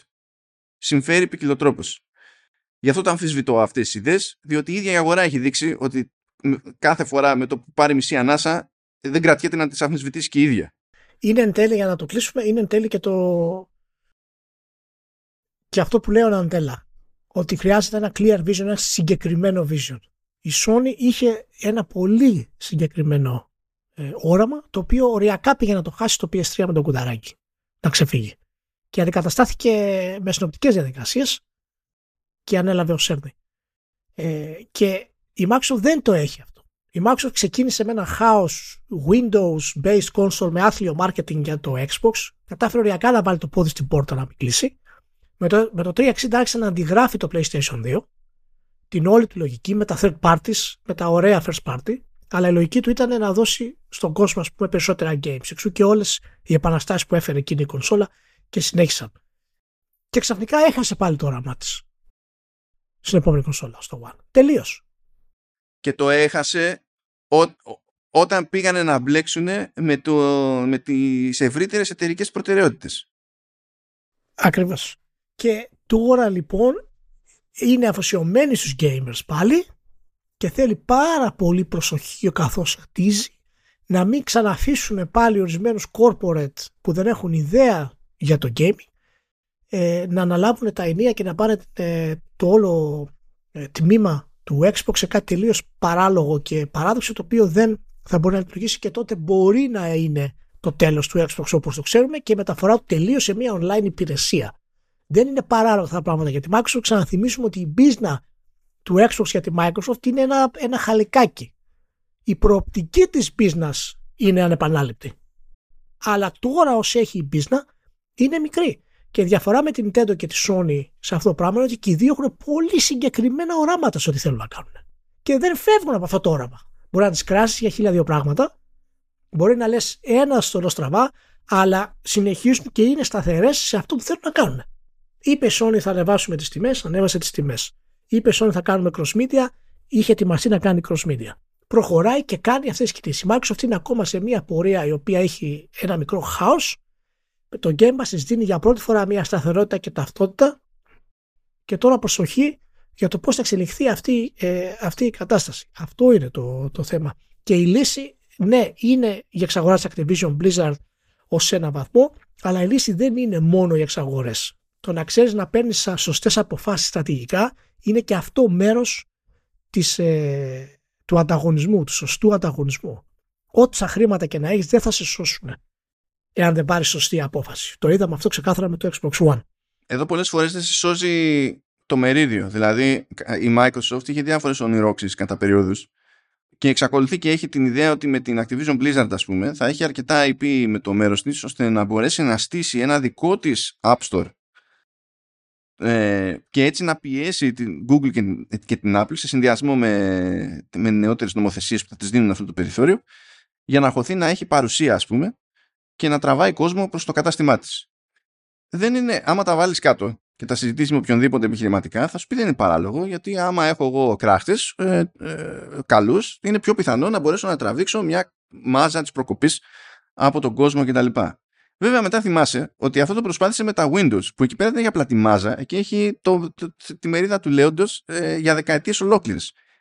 Και εξακολουθεί και το Windows Store με αυτά τα δεδομένα να είναι ανέκδοτο. Και λες άμα δεν το κατάφερες εκεί που έχεις όλα τα πλεονεκτήματα του σύμπαντος. Και, ε, και απλά γελάει με την πάρτι σου στο κομμάτι του gaming η Valve με το Steam και ε, στο κομμάτι των εφαρμογών έτσι πιο γενικής χρήσης όλοι οι υπόλοιποι. Τι σε κάνει να πιστεύεις ότι ξαφνικά θα χωθείς και θα σταθείς και θα είναι business της προκόπας ένα δικό σου app store κτλ. Δηλαδή Εντάξει, κοίτα να δεις, είναι, είναι πολλά σε αυτά τα πράγματα. Εντάξει, και, και τα App Store της Sony, πώς να πεις ότι είναι καλά. Και ας είναι κορυφαία, ας πούμε. Σε, σε Όχι, και η Sony έχει τη, τη, τη, τη, τη, Nintendo ακόμα χειρότερο. Απλά φαίνεται ότι η Microsoft χρησιμοποιεί λιγότερο την ικανότητά της στο software από ότι θα έπρεπε να χρησιμοποιεί ε, την ικανότητά της στο, στο gaming. Δηλαδή, βάλε μέσα ό,τι γνωρίζεις και δημιούργησε ένα κατάστημα το οποίο είναι επανάληπτο δεν μπορεί να κυκλοφορείς νέο ε, user interface στο Xbox και να μην είναι 4K και να το πατσάνεις. Δεν γίνεται αυτό το πράγμα. Καλά, αυτό, είναι, αυτό είναι από τα ανέκδοτα, τα μαγικά. Εντάξει. Μα, μα δεν, αυτό θέλω να σου πω ότι η Sony δεν θα έκανε ποτέ κάτι τέτοιο. Γιατί ξέρει το first, ε, η πρώτη εντύπωση μετράει πάρα πολύ στο χρήστη. Αυτό η Microsoft δεν το έχει μέσα στο DNA της. Για κάποιο λόγο όχι για κάποιο λόγο, είναι γιατί τόσο η Nintendo όσο και. Καλά, η Nintendo έχει, είναι, είναι του παιχνιδιού, του παραδοσιακού. Αλλά η Sony ε, το, το, το έχει αυτό το πράγμα γιατί είναι εταιρεία που προέρχεται από το entertainment. Προέρχεται από το CD, από το ραδιόφωνο, από το Walkman.